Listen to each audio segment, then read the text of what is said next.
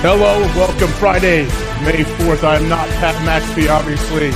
I'm AJ Hawk coming from an attic in Ohio. Pat had some great news happen early this morning, boys. Congrats! Oh, look at that. We actually hit it. We timed it up, everything. Man, this is beautiful. So, for people that don't know, this isn't the normal looking show, obviously. Right now, I am in my attic in Ohio. My name is AJ Hawk. I'm sitting in for the great Pat McAfee. Guys, Connor, why don't you announce what was the great news that we just learned of recently? Thank you for this honor, AJ. It's very, very nice of you. We did just hear about, I don't know, 20, 30 minutes ago. Pat has successfully had his baby. Everyone is doing well. Congrats. It's awesome news. Congrats, Pat and Sam. Congrats, Pat and Sam. Congrats. Yes. And that is Congrats. why AJ And Hawk this is is- here.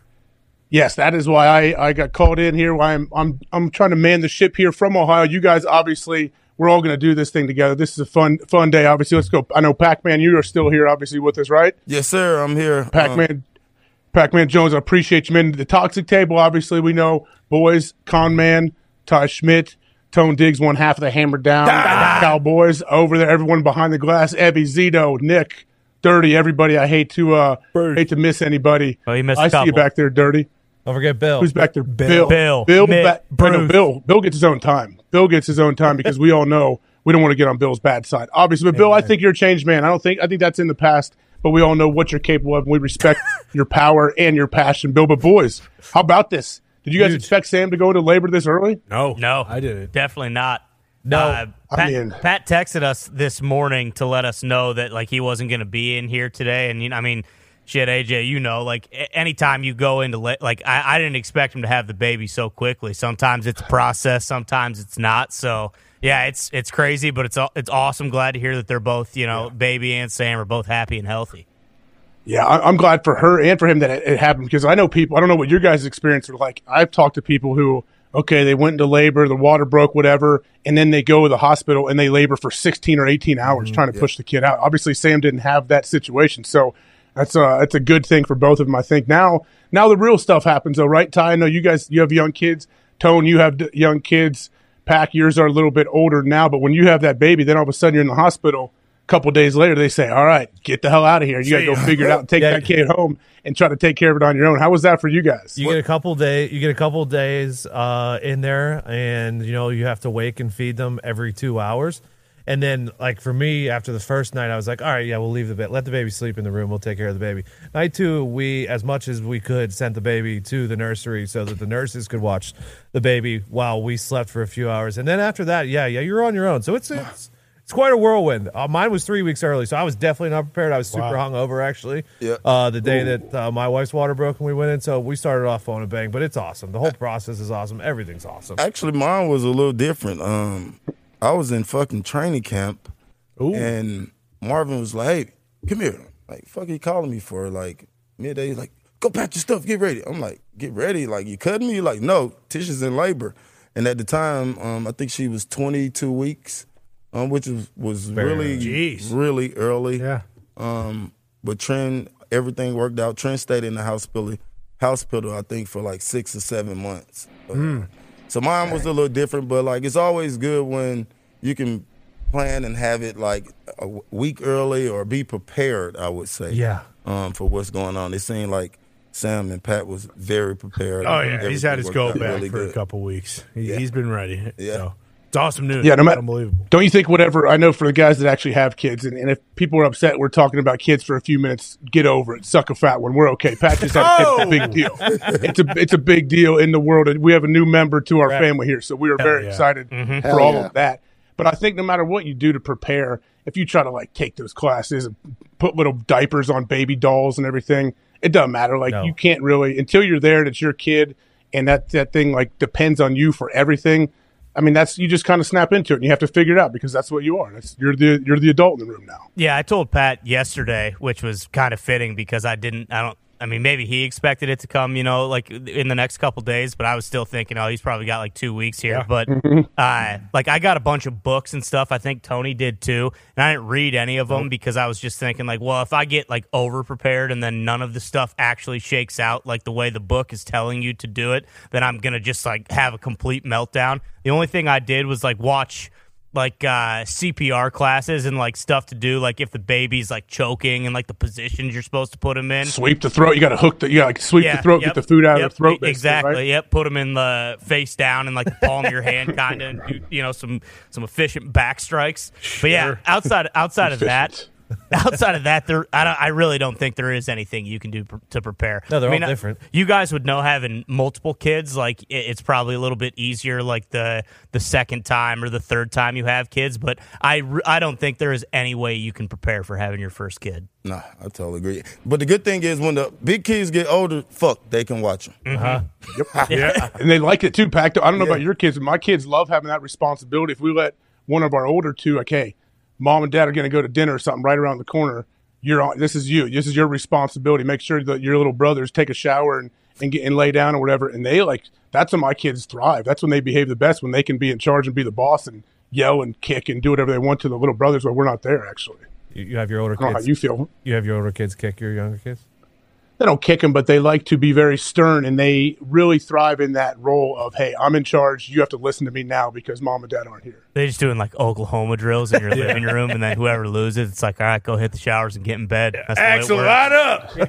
I mean, yeah, you're not that far off. Yeah, they do love to wrestle. They like to to roughhouse, but you know, we gotta gotta let them gotta let them go, get dirty, eat a little dirt, eat some food out of the trash, get their immune system up from a young young age. You cannot shelter them. You cannot make them grow up into a bubble because they will eventually be exposed to everything. I think. Yeah, and that's Ohio. I don't know if you should be you know pounding the drum, let them eat trash and dirt, but I, I think I know. no, no, saying. I'm just you know what I'm saying. You got to let them get a little dirty. You can't sit there and protect every single thing they do. People that have multiple kids, they usually say, "Oh, my first kid." I was so on top of everything. I was a helicopter parent, blah blah blah. And then by the time they had their third or fourth, like that kid raised themselves pretty much. Yeah. Mm-hmm. Amen. I was the youngest too, so yeah, I probably raised myself a little bit as well, being the youngest of three boys. Absolutely, good to know you got all of your parenting advice from uh, Scotty Small's mom in Sandlot too, because that's basically verbatim what she tells him when he uh-huh. when he first moves to uh, you know Benny the Jet's neighborhood. Is her, her his dad his stepdad is uh, Denis Leary, comedian, yep. right? Denis Leary Yep. wouldn't throw with him and was yeah. Did he ever come around? Did Denis Leary ever come around and like enjoy that kid? No. Yeah, tor- towards the end, uh, Little when bit. when he went to Mister Mertle's and got him the uh, entire 1918 Yankees uh, signed baseball to, repl- to replace the Babe Ruth one, obviously. But I mean, shit, his his kid, you know, didn't know how to throw a baseball when he first, you know, got there. He- That's not that's not a kid you're trying to hang out with if you're a diehard Yankees fan. AJ, what advice would you have to all all the new newer fathers out there? What a good question, Tone. I would say don't listen to unsolicited advice from people that try to give you advice about parenting. And you can you should definitely be curious and ask people, hey, how do you handle this? That's how do you you're handle doing that? right Like, now. You have a lot of people. I am. No, I'm trying to ask you guys what you do, but I'm saying what has worked for me doesn't mean it's going to work for other people. But it's like like having a kid is like a lot of other things where people want to reach out, even though they they mean well, they just like to tell you everything you're doing wrong. And hey, I don't know. No one's doing it right. We're all trying to figure it out. Everybody that's a parent, you're trying to do whatever you can. Try to hug them, tell them you love them, and put them in the best situation possible. That's all you can do. So how do you like tell on that same topic? How do you tell like your in-laws to like shut the fuck up and stop, you know, trying to do too much? Have you run into that problem or no?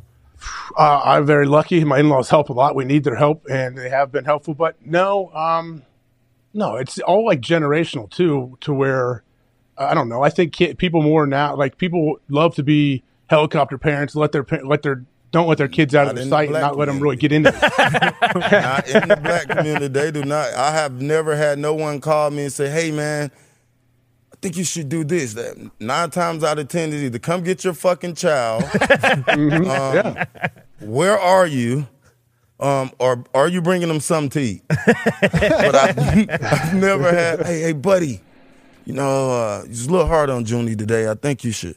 you should Step it back a little bit. Like that's that's. I think that's amazing that you have people that care to tell you, Well- hey, I think you should do this. well, Yeah. Yeah, they don't like. I wouldn't say they call and go out of the way, but it's definitely people think they have all the answers, And they, they- definitely they'll- do. Like, oh, they'll- this is what you should be doing. They'll- and they'll phrase it um, in the way of a question. They're not going to tell you how to do it. They'll say, Oh, do you, do, it- that? you your do kid, that your way." kid used an iPad. Your your kid has seen what an knows what an iPad is. Huh? Oh, that's Hmm, interesting. okay. Yeah, apparently you're not Parents. supposed to like let your kid have screen time until they're two. My baby sits in front of the TV and watches all the sports. Okay? Hell yeah. Mine too. Yeah, exactly. Yeah, there's no there's no right or wrong way. That's the thing. That's the cool thing about parenting. Figure it out. Kids are born also with their personality. I feel like their personality is set when they come out of the womb. Man, you can do whatever you can to try to help them along the way. But like all my four kids have, very, they're very different in how they react and respond to things. And I didn't do anything for that. It's just how they were from the jump. Exactly. Look at Dahmer. You know, he, he came out a murderer. Uh, but his dad, he and his dad were like scooping roadkill up and like doing autopsies in the Oh, that's right. True. That True. was just science. So don't do that parenting wise, you're saying. Uh, probably not. I, I wouldn't. I, I don't mean I wouldn't. I'm not saying, like I said before, Con man. I'm not giving anybody unsolicited advice. Whatever works for you. So Hey. you don't you don't let your kids in the tunnels underneath uh, your property uh, to see the experiments that you guys are doing. Yeah, I've never been to Wexy's. I, I did make a mistake, honestly. So the house I live in, I built this house, and I did not With your bare your fucking hands. Don't leave that out. Don't leave that out with your built it. bare fucking hands. My father-in-law built it with his bare hands, but at the time, You're there. I was when I was in Green Bay, ma- the majority of it. Maybe that's why I didn't do this, but I wanted to put in like multiple underground tunnels, underground bunkers, all of that stuff. Oh, I don't have anything. I have none of that right now, and it's too late oh. to go back and do it now. Sure. So you don't have like a, a fallout shelter. No, I wish I did. You Not sure like about underground.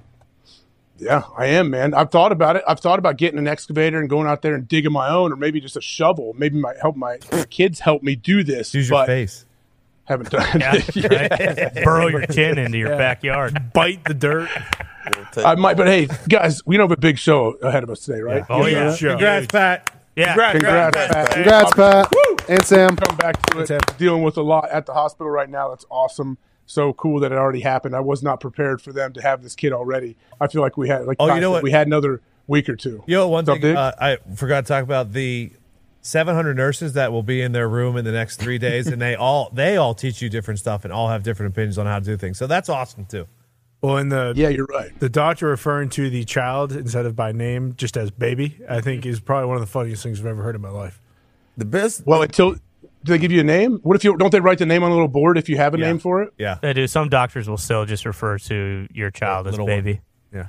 When when baby poops, uh, make sure you use insert whatever the hell they say. Oh, okay. Well, they don't want to get the name wrong, probably. What you gonna say, Pat? When baby poop, you better make sure you have that pacifier that's got the, you know, the pacifier they give the babies that got like a little taste on it. Mm-hmm. Yeah. That's probably the best advice to give somebody. Because if you give them the, the regular pacifier, I learned that my baby was crying fucking all night. We try to go in there and be fancy, give like, a, you know, one of them nice mm-hmm. pacifiers instead of taking the green one that got like the takes, I guess, for the baby. Hmm, from the mm-hmm. hospital? Yeah. Yeah, yeah, those are the good ones. What's That's it taste probably- like? Like mint or like goo? Well, I don't know. Come, I didn't taste fucking Uh, whiskey, taste it. actually. I fit yeah, Whiskey, wiggy. yeah. That's what I, Why? figured. I figured they have like on the thing like like a like a car freshener. They don't have that. They don't tell you what kind of flavor you're getting. No. No, they don't. I don't think babies' taste buds are very developed when they just come out. of. Really? I don't think it's like, oh, you want bubble gum or you want strawberry? What do you, what do you think? So it's just good tasting. Maybe we Yeah. can bring you one. You tra- you taste it finally. I was gonna say yeah, I absolutely will. I, I'll bring you one. Yeah, it might take me back. I mean, Nick Cage just said that he remembers when he was a baby. So Who? Nick Cage. Really? Yeah, yeah. I didn't expect Wait, to he remember did that. in his 60 Minutes interview. That was awesome, by the way, in his house in Las Vegas with the weird bird. Yeah, he was like, I remember sometimes, you know, when I was a, a little baby, seeing faces in dark rooms, and I might have been inside my mother's stomach still. I don't know, but I remember that as a child. I see, yeah, he actually said that. You know what? I have to believe him. If Nicolas Cage, Absolutely. I've watched that dude talk a few times. I've seen him act. Con Air is one of my favorite movies. Not Obviously. the favorite, but definitely one of them. Wicker I Man. believe him. If, if he says it, I have to believe it, right? Yeah, of Yeah. course. What are you talking about? It's an Academy Award winning actor. I mm-hmm. mean, he knows. He sets the limit. Yeah. he said that himself. Yeah, you've seen National Treasure. Benjamin fucking Gates. Yeah, exactly. He he found the treasure on the back of the Declaration of Independence. He's not just some schlub. I have not seen that movie that he did. Is that any oh, good? Gotta Yeah, you see it. that, Hey, AJ. Even What Foxy. deal? Even Foxy's seen. It's one of the greatest is like- films of all time. Yeah, and I, I mean, know you have to be. You, you're sarcastic there, Fox. You can't be real. No, it's a piece of U.S. history at this point. It is so good. You have to see it. Yeah, and us telling you you have to watch it definitely is going to lead you to watching this. movie. Bingo. I might cancel the show and actually go watch it. I'm so excited now that you guys told me I have to watch it. just wait Pac-Man, have you until seen you, this see movie? the clue no, on the haven't Resolute seen the movie. Good. I didn't think so. Nah. What the hell? This What season, you never know with you guys though, because you guys how you talk about movies, you never know if you're serious or not because this you could be gaslighting this thing and you really don't like it. No, no, no. It's unbelievable. So is the second one. They're both just. I mean, honestly, there should be a third one. They're thinking about making it, and for whatever reason, Nick Cage just. I, I think he knew how good the first two were, and he was like, "We can't, we can't, you know, desecrate the franchise." Yeah, and you've heard what I've said about Black Adam. I'm being completely honest with National Treasure. This is, I would put it in my top 10 movies all time. Easy. Wow. Wow. You know who somebody who I'm not sure has seen that movie, but we got to see some footage walking into a facility today was Lamar Jackson. Hell yeah. You see that? He looks How sweet. cool did he look? Walking first off the Ravens facility too looks very nice. Walking in like it, I thought he was walking into a nice house. That's actually their facility they work out in, huh? Yeah, the facility wasn't the problem. Remember, it's the strength coach that's telling them to do all these fucked up shit and drills when they're already injured. But yeah, look at this hair. I mean, are you hmm. kidding me? He looks nice chain. sweet. I love it. Is he doing a presser today? I would Uh, assume yeah, so, pro- right? gotta be. That is Wow, look sweet. at his pants, man. He looks sweet. Yeah, look at that. looks that's like a nice, That's not the It normal. He's That's not the coming from a normal golf facility. course. Yeah, that's what I said. Yeah, it looks like a golf clubhouse. Well, that's doesn't Under Armour. They built that whole situation for him, didn't they, in Baltimore? Yeah. Oh, really? I didn't know that. Yeah. Is that where it's based out of? Under Armour? Yeah, that's where Yeah, it started. Kevin Plank started, played in Maryland, and all that stuff. So yeah, they it's like a full. They're entrenched in all Under Armour. But I know their GM Eric DeCosta. There's a cool little video going on. I know we could get it pulled up here shortly, probably. But Eric DeCosta, their GM, basically, guys, he admitted. Sounds like he's kind of admitting, like, yeah, you know what? I didn't do a good enough job getting Lamar enough weapons. I didn't mm-hmm. surround him with the talent needed to try to make him reach his potential fast enough, I guess. And I thought it was I don't know what you guys think of it, but I thought it was pretty cool. And Evie, if he has it, we can we can pot it on up there. Here we go. Let's see. Is this the video or you just want me to read this situation? Video. Got the video. Let's see it. about OBJ. Um, and then how's it going to affect, you know, Lamar's a passer. You know, how's he going to play? We want to maximize Lamar's ability. I've probably done a poor job of doing that over the last couple of years in some ways, and not having more receivers around him. Um, and we love the guys we have, but you know, in terms of building the best possible offense, um, that's a factor too. So, you know, every situation has residual values associated. Every player that you bring in um, is different and they affect things differently leadership, ability, community, whatever that might be long term. And we see OBJ as a big part of that whole thing. Pack, what do you think of this? You like this? You like him coming out and basically admitting, like, yeah, I need to do a better job? Well, he should have came out with this before the contract shit. I think yeah. Now you could come out and say this shit. Now that you have paid him and He's probably all- worried about leverage, though, right? You think he's worried about leverage if he said this before?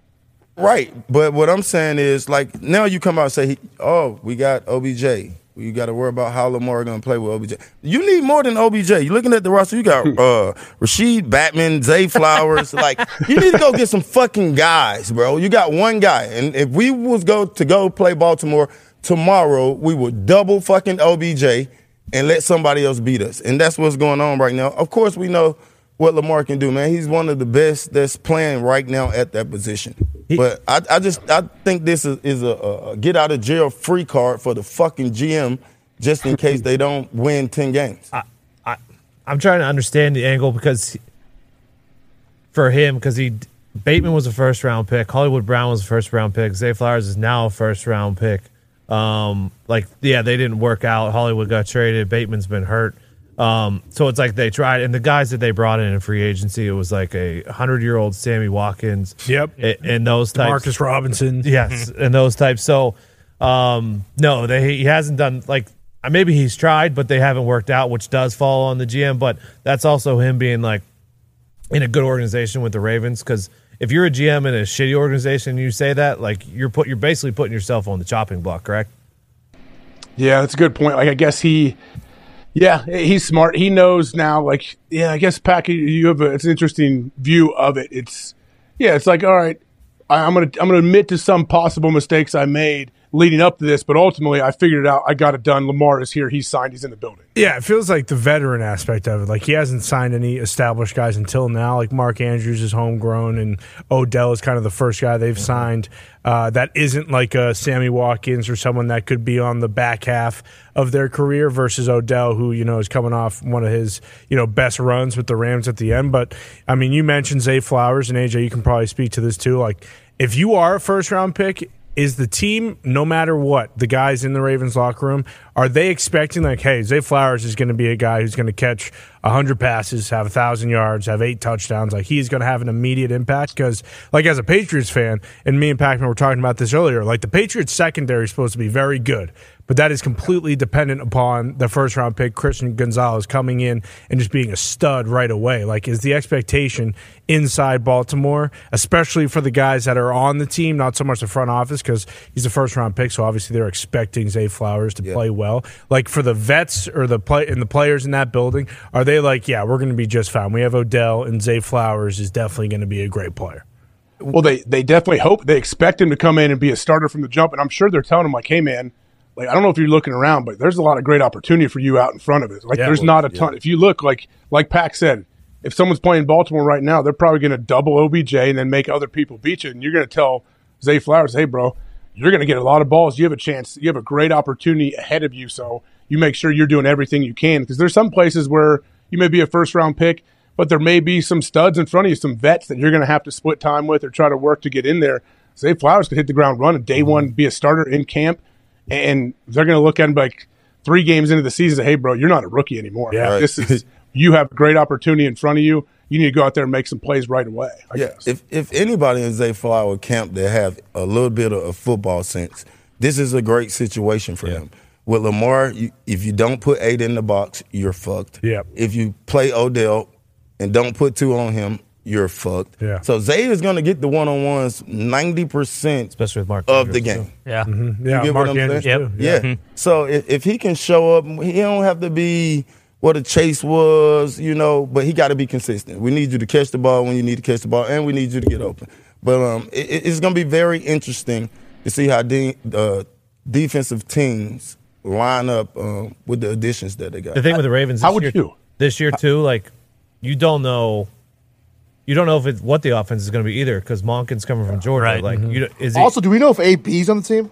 Antonio, oh, no, yeah. he's. I believe he's trying to figure out how to play or pay Antonio Brown. Yeah, he's trying yeah. to figure out how to pay his guys in the football team that he bought. Yeah, um, I would like to. Uh, I, if Antonio wants to come on a program and try to clear things up or let us know exactly what's going on in his whole situation, he can. Don't you think he's welcome on here sometime, guys? Would yeah. you welcome him to come explain stuff? So what is what is exactly going on with AB? He owned uh, an, an an arena team. What can you guys let me know exactly what happened? Yeah, I believe it was just he owned an arena team, and then a couple of the players came out and basically said like, "Hey, we haven't been getting paid."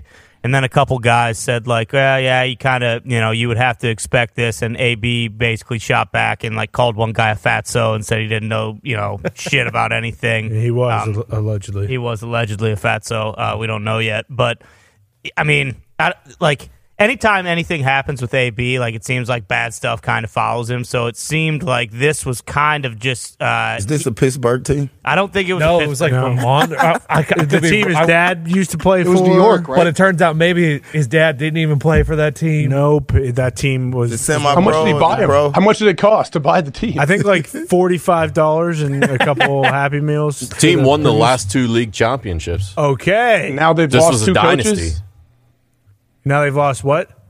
Have they lost two head coaches or just one? Well, AB, I think AB's the head coach now. Yeah, AB's the head coach now. I think. He, yeah, I believe he is. Um, he should play. Get out there. Get, go right. score some touchdowns. But no, I, maybe he might be on the Ravens now because he did. That's to your to the original point. He to Zito's original point. He may be on the Ravens now because he did tweet out the uh, picture in the Ravens uniform. I don't know where he would have got that picture from if he wasn't on the Ravens right now. Yeah. So. Hmm. Yeah, nobody on the internet can could put that together, can they? AI. I mean, it looks pretty good. AI might. AI did it. Chat Chat G GPT GPT. What is it P, called? P. You got a P in there. GPT. That thing's doing more and more by the day. Look at this. So this it's not photoshopped, is it? Huh? No, no he looks like it. I zoomed in on the edges. It does not look photoshopped at all. so, back to your original question though. Do you do you, to Pack and AJ? How do you play Lamar and this team, especially not knowing how they're going to run their offense? I, me personally, I'm packing the box with Lamar yeah. and make him beat us. Make him beat you, throw down the field. Yeah. Make him like, beat hey, us. Beat, beat, it over, beat us over the top. Yeah, um, I'm not gonna let him beat us with his feet, and I'm gonna see if Odell can handle the load of carrying the load for a whole season. I think if you go back to the original like quote from Eric DeCosta, if you want to play devil's advocate, like in defense of him, like yeah, in years past they maybe could have done something for Odell, or I mean for you know like Lamar to get him like a, a top market receiver. But if you look at this year's free agent like receiver class, yeah, Odell was hurt, but like he kind of was the belle of the ball. Like he, He he was was, the the prize possession. Like I don't know if they sign Allen Lazard if people are really saying like, oh look what you guys are doing for Odell. You know what I mean? Like it just so. Like I- I do think like yeah the timing of it is kind of weird and obviously you know it's a lot easier saying that when you've got the contract done. But also like at this point moving forward do you think is there any bad blood from Lamar and the Ravens or is that all just put to rest when he signs that new contract I think it is all put to rest. He seemed very happy um, with his tweets now, um, walking into whatever facility that was. But man, once you get that deal done, you know it's gonna be a whole lot of flock. You heard what he said on the IG. It's gonna be a whole lot of flocking for the next five years. You smell me? So uh, I think he's happy. Um, I don't see no reason why he wouldn't be happy. Well, and to Yeah, I think Ty's point too, like the free agent market is down. It feels like no one's going to let go of a good wide receiver anymore. Like they're either going to get paid or it's going to be like a Tyreek Hill, Davante yeah Adams. give up Like, a bunch of picks for him Yeah, you're going to trade him and you're going to get a lot back. That's why, like Zay Flowers, if he is good, I mean, Lamar just signed a five year deal. Zay Flowers on a rookie contract with a fifth year option because he's a first round pick. Like that could be a tandem. And now Baltimore's like a destination. It used to not be like that, they know who obviously, because there was all this like, where the hell's Lamar going? Now for five years they have Lamar in free agent, you know, wide receivers. Whether D Hop gets there, you know, if he ends up being a free agent down the road, that's a spot immediately you would assume that he would want to play. And I mean, really anybody, but who knows how many guys are going to get to free agency now as wide receivers, especially those top tier guys. Well, and we always talk about, hey, if you could draft a quarterback, you have that window while he's on his rookie contract to Yeah. where you could kind of build the team around him. But also now it's almost like that with receivers. If you can draft a receiver and get him in his rookie contract, because these guys get paid so much damn money once they become superstars that you might not be able to hold on to them. So also, yeah, you get you get one or two young receivers that have a bunch of production early in their career. That gives you a huge benefit, I feel like, but you got to like manage that window Yeah. before you have to start paying all these guys. That's what the the whole balance of the NFL is, I guess. The right? Bengals is a good example of that with having Tee Higgins that's finna be up. Yeah. You know, being the third round, I think was second or third round Second. pick. Um, he's up. No more tagging, none of that right now. So it's eager to see what they're gonna do. Do we have enough money to pay Tee Higgins? I hope I pray to God that we do. We gotta pay Joe Burrow. Yep. Right now. but I think like if you have a and then craft- Ja'Marr Chase, right? Well, yeah, Ja'Marr Chase too. But if you have a crafty GM, like you, Yes. you can you can keep every. I mean, like look what the Eagles just did. Like they signed Hurts to what now the second biggest you know money deal in the history of the NFL, and like they just keep adding guys. And granted, like you know everyone's saying they crushed the draft, but like they lost what like one or two big pieces. But outside of that, like they're basically bringing back the exact same team they had that went to the Super Bowl last year. Yeah, it feels like like why wouldn't teams? Our whole thing was yes, either have a really really good old quarterback who's making money, um, or have a, a good rookie quarterback who you can fill around him. Um, but it feels like now, like in the last year or so, like it. I don't think it matters at all anymore. I, like the way that they structured Jalen Hurts' contract, I, I think they're fine for years to come. The way that Mahomes' contract happened, like Yeah. like and now I assume once that happens, other GMs. I, I'm interested to see how they structured Lamar's contract, but like with, with Burrow and and with Herbert, like why wouldn't you just structure it similar to how they did with Jalen so that it doesn't fucking kill you at all? I also don't know if it was this way in the past with like the way like all the new money is going up and up and up, but like good GMs now, like you can they can almost like plan out what the salary cap's going to be in like the next few years. You know, like I, I don't remember, and maybe it's just because we we didn't really talk about it previously, but like they can actually see like oh shit, like you know we'll we'll be fine five years from now because we know how much money's coming into the league. Yeah. Do they have these like do front offices have like MIT type dudes, like just straight numbers guys coming in there trying to help them project the cap and put all that stuff together? Yeah, Mike Greenberg down in uh, Tampa.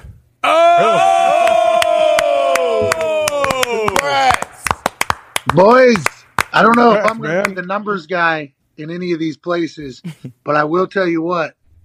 I'm a fucking pump dad right yeah. Let's go. Hey, AJ, thank you for manning the ship here, Pac Man. I wish I was in there to see you, boys. I miss you. This morning has been bananas. What these women do. Huh? Crazy Nuts. Well, we were talking about it like through the pregnancy process where like her lungs were getting shoved up into her rib cage and like mm-hmm. her Yeah. bladder was like in a completely different spot than where humans normally have bladders. And then like everything else is just kind of fitting in there for a human to be inside. It's like a little alien growing inside of a human. Sure. Mm-hmm. and like the discomfort that she has had to go through all these women go through to have baby it's like what an experience to get a chance to watch how badass of a woman your wife is. Uh-huh. Like that is that has been. A, then this morning, holy shit! Dude. I mean, it is. hey, hey. You're You saying get woken up. You guys get woken up in the middle of the night All of a and go sudden, in. you're in it. So she. Yeah, two fifty a.m. She Wow. uh her water breaks.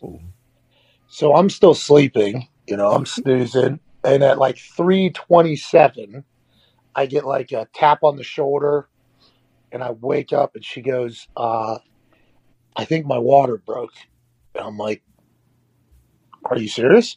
and she's like, "Yeah, we were a couple weeks out here." yeah. You Mhm. know, so this is this is she's baby very healthy, mama very healthy. Hell yeah. Yeah. But we still had a couple weeks to prepare here. You know what I mean? I still Mhm. had some things I had to do. Ty literally just yesterday, I heard you lead the show, told me about some videos I need to watch. I haven't watched those yet. Ty. I have two weeks.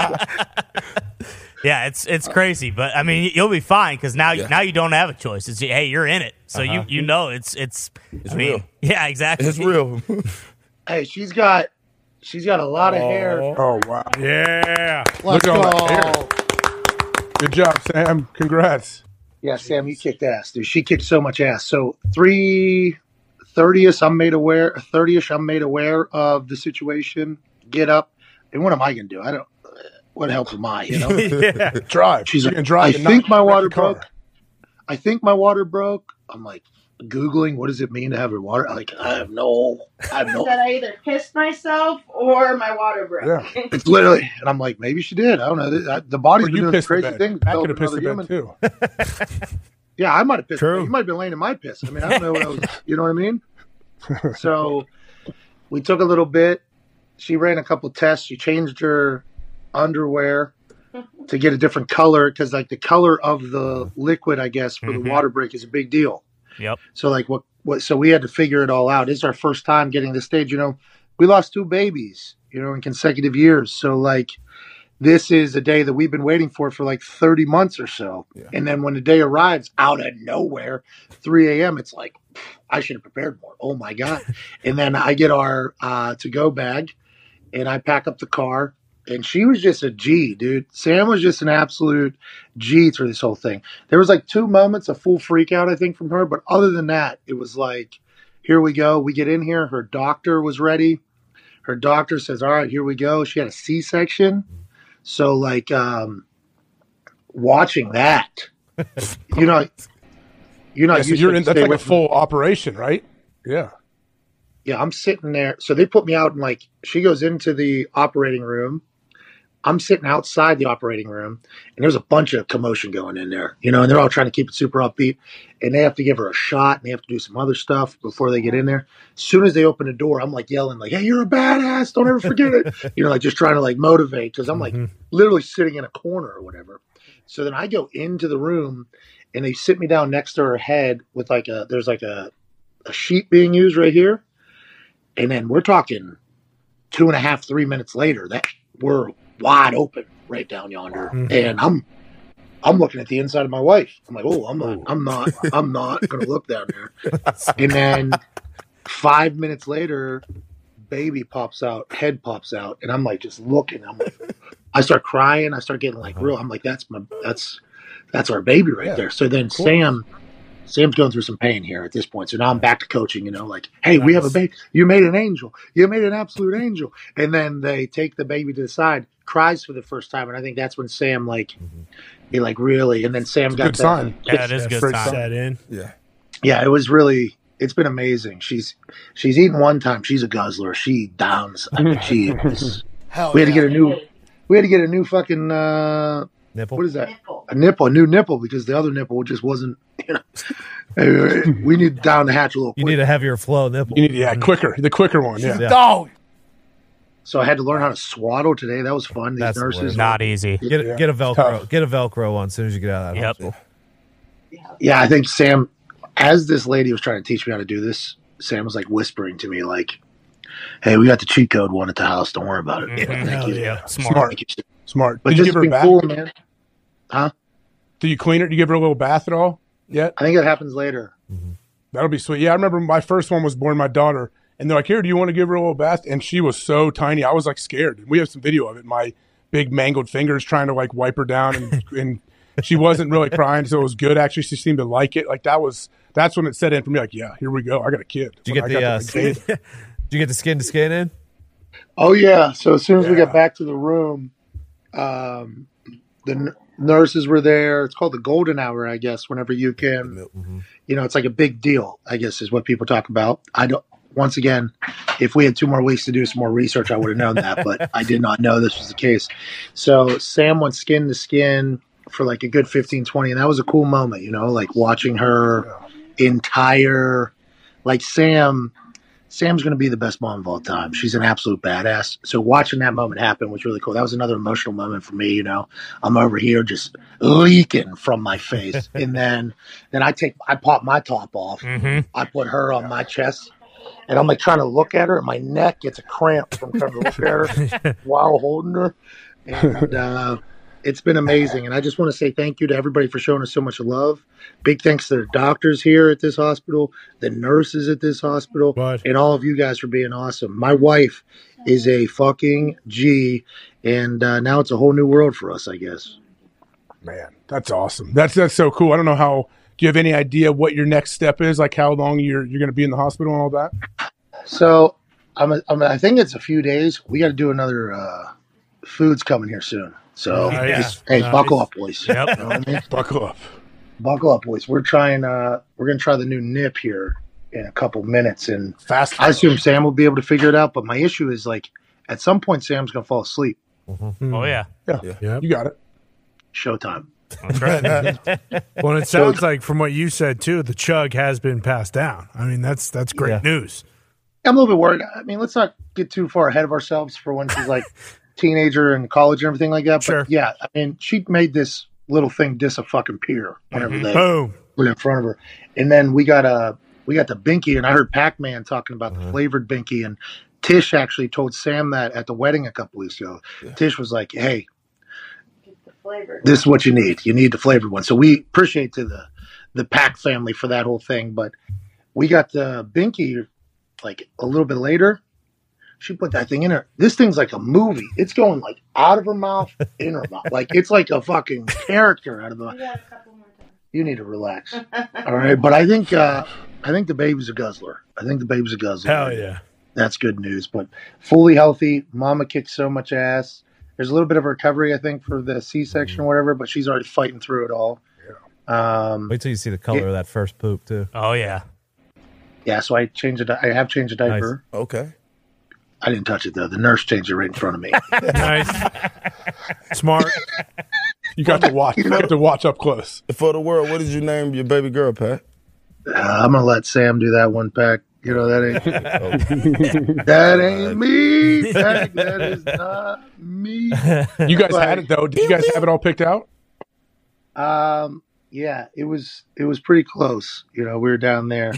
And a couple different times I thought we had a name and I said it publicly and then I was told like, What are you doing? All right. So so now is not the time to do that. I'm gonna lay low for a bit. But um I wanted to Oh, she just had a hiccup. It's so cute. Like everything she does, I'm like, this thing's the cutest thing of all uh-huh. time. She'll start sleeping and then she just makes random noises. Like she's mm-hmm. just like what? I'm like She'll be farting too. They'll fart a lot too when they're young. A lot of hiccups, a lot of burps. Speaking of farting, the room we're in, kind of small toilet right there. Okay. Mm-hmm. No. Take the pinky ring off. What'd you do? I went into somebody like there's an empty room down the hall. Smart. I thought it was empty. Some dead guy in the corner. No, He's not somebody using did it. knock. Somebody No. did What'd you say? No, I'm in here. Somebody I said, "Whoa, whoa!" That's what I said while I was destroying. I mean, I was absolutely slaughtering that toilet, and uh, I thought there was nobody. Like we're in a pretty good area, and it wasn't planned. So we kind of lucked out here that there was some rooms open for us. Nobody is in our area here. Okay, we're in a good area, isolated. Nice. So I figured, all right, I'll go down in this room. I'll take a not massive grumpy here, so I don't. Yeah, Have of course. I don't have to have my baby smelling that in her first couple hours in life. I go in there, all of a sudden I'm log two, halfway through, and we're talking full bang, bang, bang, bang on the door. I'm like, whoa, whoa, whoa. So I thought like something happened. Turns out this is where all the employees come and take grumpies. Oh, nice. Yeah, so all these toilets kind of get used. Were they by the work. waiting? Were they waiting when you came out? Uh, actually saw going into another room. So like, Smart. I don't know if this room that we're in was used before I got in here, but I do think a lot of the employees are shitting all over this place. all right, I got to feed the baby. I got uh, I got to figure this whole thing out. I think I'll learn how to swaddle before we get out of here in a couple days, but we shall see. And I appreciate the hell out of everybody for being so kind to us. I obviously appreciate my wife uh, for being a badass, and our baby girl is going to be awesome. And you guys, hell of a show. I've been watching. We've been watching right here, bedside, right here. Hell yeah. Nice. Yeah, it's Love it's, it. Really, right it's, here. it's a show. It's live. Yeah. Kids like, and your baby's like two, like an hour old, two hours old. That's that's nuts, man. Yeah, this is good in, uh, influence for the baby. That's right. You know what I yep. It's a Hey, welcome time. to the Thunderdome. Yeah. Yeah. Welcome, Welcome, welcome, baby Thunderdome. McAfee. Well, they all call it baby baby McAfee when they come in. All the nurses. Uh, so we did the whole "don't put our name anywhere." Smart. There you go. Like the Kardashians. Yeah. That's smart. Yeah, Kardashians. Uh, I heard Dahmer mentioned earlier. I don't think he's putting his name anywhere either. No, no, I, I didn't bring him Definitely up. not. I did not bring him up. No, that was me. I heard Digz say that you should use your face to shovel. A, uh, That was pretty good. that was a funny line. I, big pop out of the big pop out of the whole room there Good. with use your face. But um, all right, I appreciate you guys so much, man. Have an incredible program. Awesome, man. Thank you. Appreciate it. Sam, congrats. Yeah, awesome congrats. work. Congrats, guys. Congrats, guys. Congrats. Killing it. Good job, man. Keep it up. Keep up the good work. Hell yeah. That's awesome. All right, we appreciate you guys. This is a day we'll remember forever. Absolutely will.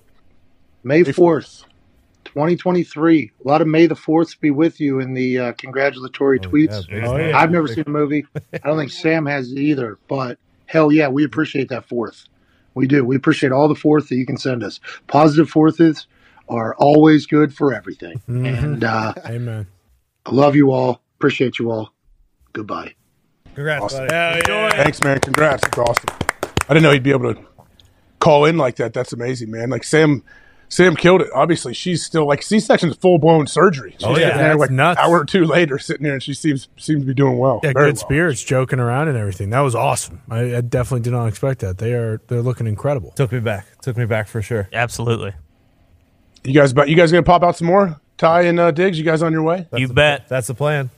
Oh, Ty's shooting big old loads, huh? Is that what you're saying? Oh yeah, Oh, yeah. swimmers. My nuts, my nuts are so heavy right now. I just, like plum. Oh my god! Especially now, AJ, ours are getting to the age where like they're actually you can see their personalities and and they're like every single day they're just getting better. So yeah, you obviously automatically want another. but then everyone tells you, you know, it's like, hey, if the first one's awesome and seems perfect, like the second one's probably going to be a little shit. So it kind of like makes you, you know, pop the brakes a little bit. But no, I mean, yeah, you know, why not? How old do Sorry, they? man. How old do they? Um, when they get to the age where they can like say things, like not even full sentences, just words. A year maybe? Is that Yeah, yo. yeah, probably a year. I think it's same deal though. I think it differs for a lot of, Oh, you know, some babies start talking early, some babies start talking really late. Nick said he didn't talk till he was five years old. That's sweet. Whoa, It was Some like two kids and a half, breastfeed. but yeah, Some kids sure. breastfeed till they're like nine. Yeah, That's what you did. We're like 15. I did not do that, but maybe I should have. Maybe I'd have been like seven feet tall if I did, huh? Yeah, kids are like slapping the boob, like, "Hey, fucking." Yeah, like Open it up, mom. Yeah, wake up. Drop those suckers out, mom. I'm starving. I, I was in Got a Bahamas double one time. baseball. I was in Bahamas one time, and the kid come out the pool and go straight over there and start sucking the mom's titty. This is no bullshit. And I look at my wife like, this fucking kid is walking around and he's going right here to suck his mom's titty. Um, How old do you I don't he know was? if it's that if it's different for. You say like, "Hey, I got next to." I looked at her. I'm like- hungry too. and she was just like, yeah.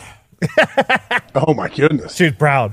Oh my god. It's nuts. You guys ever hear what of do a you wet do if nurse? you see somebody? You can't say shit. No. Kid walking around one year old, diving in the pool, come back sucking your titty. That's crazy. AJ, I've heard of, I've grow heard of one. What is it though? I've never. I don't know what it is. wet nurse i don't know if it happens anymore but back in the day people the mom wouldn't breastfeed but like somebody else that didn't have a kid somehow produced breast milk would feed their kid Oh, Mitt had one of those. That's right. are you serious Yeah, he had a Yeah, milkmaid. Venezuela. Mm-hmm. okay I, how do you, if you don't have a kid how do you produce milk I think they had a kid at one time and they just never stopped breastfeeding it. Because I saw people who can donate their breast milk and that's what they do. They just never i've stop. seen that Just Yeah, constantly pump. Direct So that people question donate- to you- cows, Hawk. to cows what do you mean They don't have kids. They keep, you know, chugging True. milk. yeah i guess that's true con man that's a good point It's nature, you know? versus nurture. Yeah, it's just whatever, you know, Lodge. nature calls for.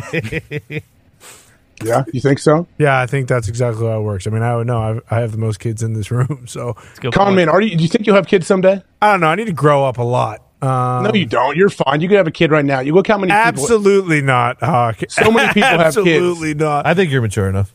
I think I think at some point I'll get there. Five, ten, fifteen years down the road, I'll, I'll get there Think at some about point. Con, it'd be so fun. You could sit there, give your little kid a pair of binocs. You could sit out there and watch all the homeless people out your window from your apartment. Talk about, Sure. hey, can you imagine a little Con Jr. if we went down there? We would just mop up all those people. That would be easy, but I still enjoy things like you know playing video games and not having to listen to anybody. You know what I mean?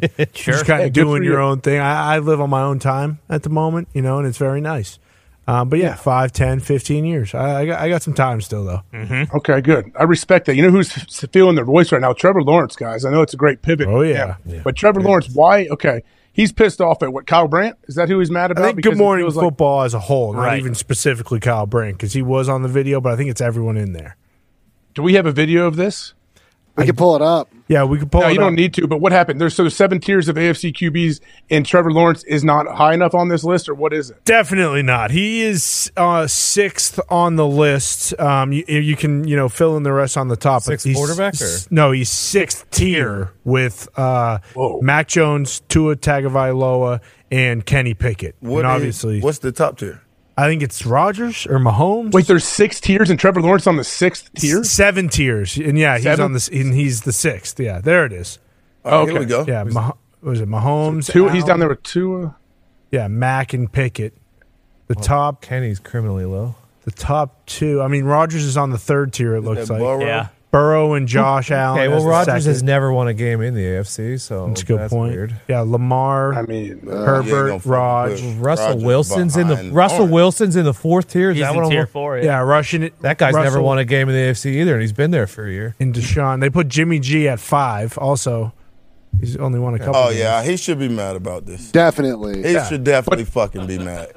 I like that he's leave- actually saying something on Twitter, though. Don't you think? At least he's Oh, yeah. like, of course he's quietly pissed, but I'm glad that he's at least like because Trevor Lawrence to us seems like, at least to me, like just such a good dude, quiet guy, goes about his business. I think he should step out there and, and make his opinion known sometime. Ever since he went to that fucking Waffle House, he's been a different man, and I fucking I respect that. Yeah, absolutely. Also, just like you know, everyone just acts like it, it it never happened. But like, can you imagine if Doug Pederson would have been his head coach his rookie year, and then Oh, after man. last year, like he he pro- I mean, Remember what happened?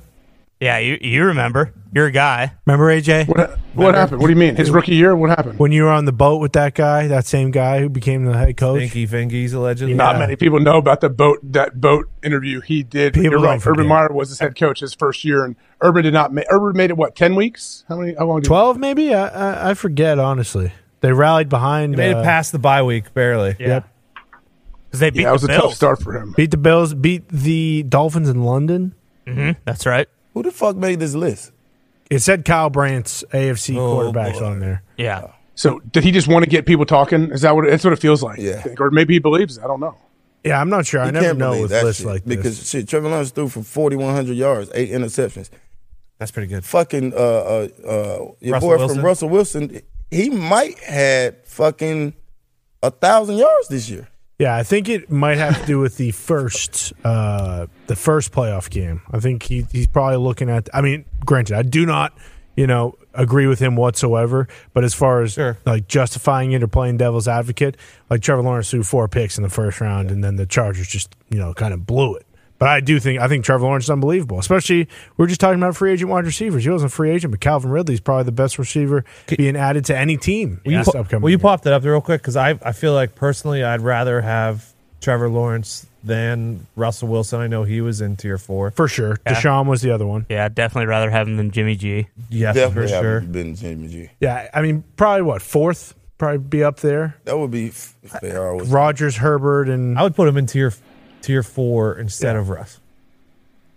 yeah, The way you move Russ down to six. seven. Seven. I mean, Her- Herbert doesn't have a, the guy's got a playoff win. Herbert doesn't. You know, you Mm-hmm. could argue that he he should be in tier three too. True. I mean, until until Russ proves to us that he is somewhat of the Russ of old. Yeah, I don't know how you put it. Russ in is he three or four? But there was He's like in four. the- you could kind of tell like the year before, like as a s his last year in Seattle, like it was starting to not not be great. Now a lot of people are blaming on the O line and stuff like that, but I mean, they were trying to get rid of him because everyone knew his last year in Seattle would be his last year Mm-hmm. in Seattle. They were trying to get rid of him in the offseason prior. but like I don't. I mean, he did wear his jersey to uh, training camp, Which though, was so- cool. That was awesome. It was Sweet good truck. marketing. Which is Yeah, sweet. got that sweet truck. Yeah, I do assume also that Sean Payton is going to make him levels better. You would think Like, so. Yeah, like I don't see Levels how- better. How much better though? How much better can he make him? Is my question. Maybe like one tier, tier, three better, Yeah. tier three better. A tier Two up. tiers better, perhaps. I mean, it's an, impo- it's a very diff- their division. Game ain't sucks. played on paper. Well Amen, said. amen, brother. That's what Trevor Me and Lawrence is Trev, saying. me and Trevor Lawrence, right? I mean, the, also Trevor Lawrence has made the Jags relevant again. Like they, Oh, yeah. legit take them ser- like they are a team, and they will be for the fu- for the foreseeable future. Oh, So I, I don't know like if we're it. taking the Jags that serious yet, AJ. They More than we have, though, fucking Pat. More than we have. ass fucking conference. Well, we like- we think we think we're gonna win, they're gonna win their division. They, right? they Yeah, are the be- they yeah. are the best team in their division by a wide margin. for the next five years. you think? Ti- Ti- I don't agree. who's the Who do better you think? team? Um, right now on paper, I think that the Texans are a better team. Yeah, Really? Oh, say it. I do. I'm saying- I'm I'm not sold in to the Trevor Lawrence thing. Yeah, he should he be up on the list? Yeah, he should be. Um, but like I wouldn't say they the- they they just solely gonna win the fucking division. Who's Stroud throwing it to?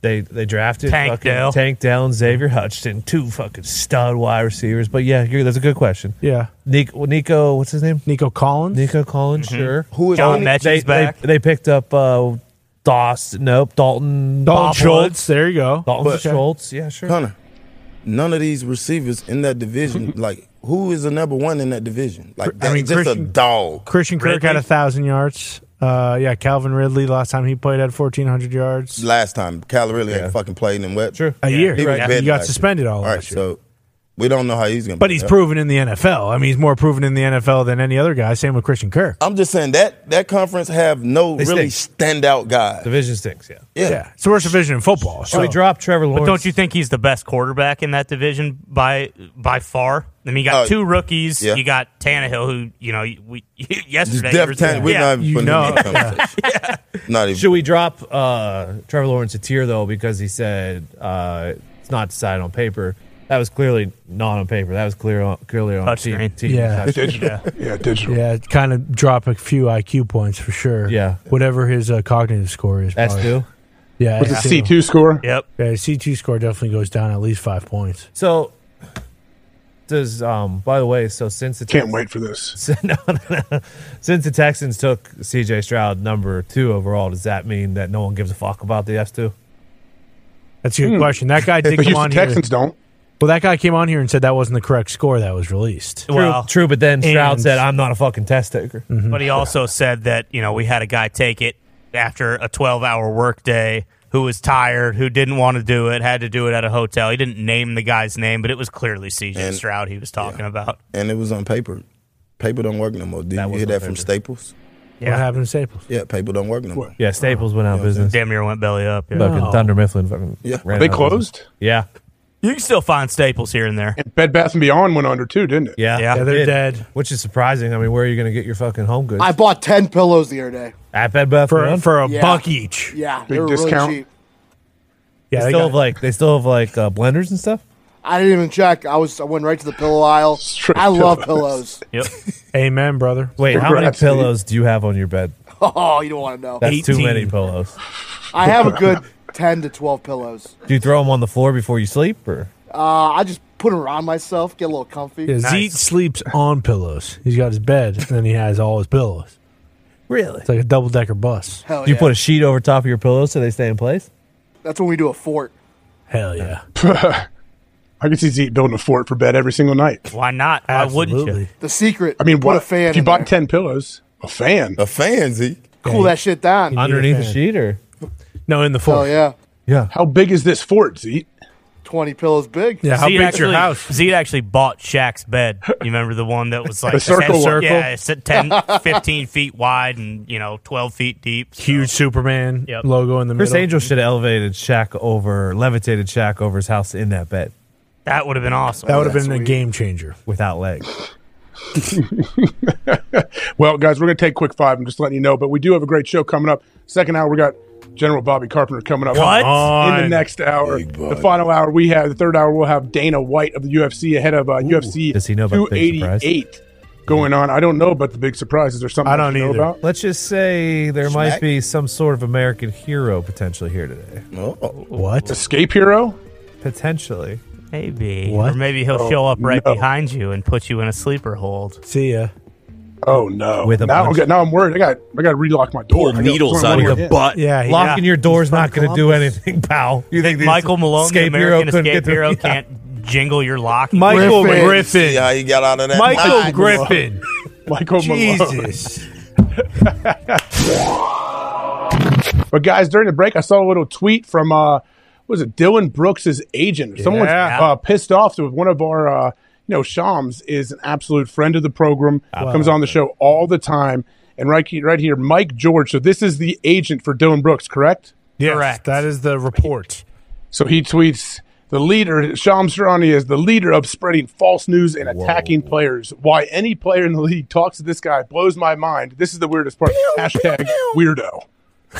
I don't know about hashtag weirdo. That part right there might that, Shams might take uh he might he might take a little bit of offense to that. But what's this about? You say are, are people saying Shams just made this up? What's going on? Allegedly, they're saying that Shams, the the under any circumstances portion of the Grizzlies uh, conversation is complete bullshit. Now, he didn't say that the Grizzlies and Dillon Brooks were done. I think is the important part here. I believe that is still true, but the under any circumstances part, which is what a lot of people were like, Jesus, the Grizzlies really kind of told Dillon Brooks to go fuck himself, is what he is kind of refuting.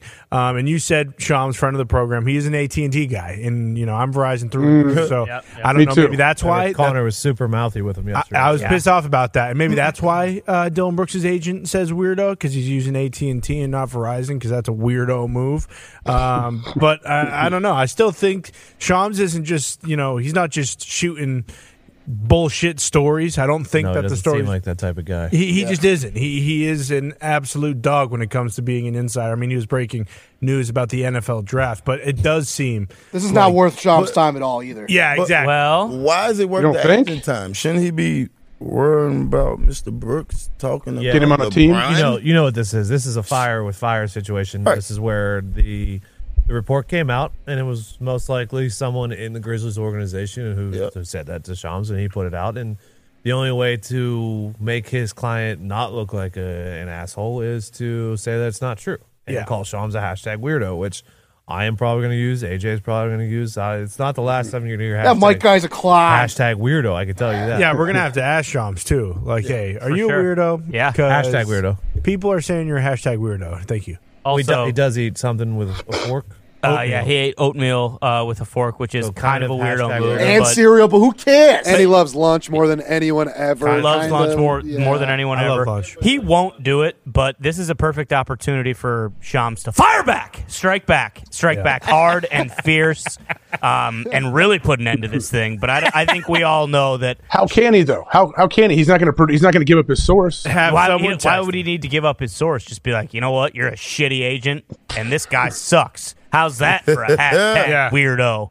Good luck signing with anybody, bitch. Like if he dropped one of those, could you imagine? Hashtag Shams. Yeah, yeah, hashtag Shams. bitch. You think he's going to do that when he's he was scared to say the S word? Well, he it'd didn't be a want to prototypical heel turn out of Shams. Yeah. Him off camera, he does that shit all the time. Yeah, and Shams might just be fed up with it. Shams might be like, okay, you No, know what? he don't call me like that plenty type of of things. guy. No, but he could. No he could say, hey, you know what? You can call me an idiot. You can say that I'm full of shit. Weirdo crosses the line, motherfucker. I am coming at you with everything I've fucking got. Hashtag bitch. I hope. I really hope this happens, guys. I hope not this little gonna happen, AJ. happens. Sean is so nice, man. That's not gonna happen. I don't know. Weirdo would send me over the edge. You can call me damn near everything, but weirdo is kind of where I. We draw should the get line. an AI to hack fucking Shams' phone and put out this tweet. Shams home is an phone AI. is- yeah, it's unhackable. Call the AI. Yeah, call oh, AI. No, you got the number, boss. Call All him. right, all right. I'll You got the number, con man? I'll You know text AI? AI. I'll got text him. AI. Got AI's right number? Now. Yep. I got AI's number. I'll text him right What'd now and see if this is Allen bullshit. Iverson? No, Al. No. I don't know it's a him. There's probably not a gender to AI, is there? No, it, no. it could be, you know, it could One be zero one know. zero one zero. Yeah, I How you will know? not uh, assume, of course, because I'm not a fucking uncultured swine. Oh, it's but non-binary. true, that would be binary. Uh, so, but uh, I no, don't know. Jarvis kind of seemed to have a Who? Hey, Pepper Jarvis Potts. from Iron Man. Jarvis. Jarvis from Iron Man. Jarvis was built that way, though. Go on, Tony. Oh.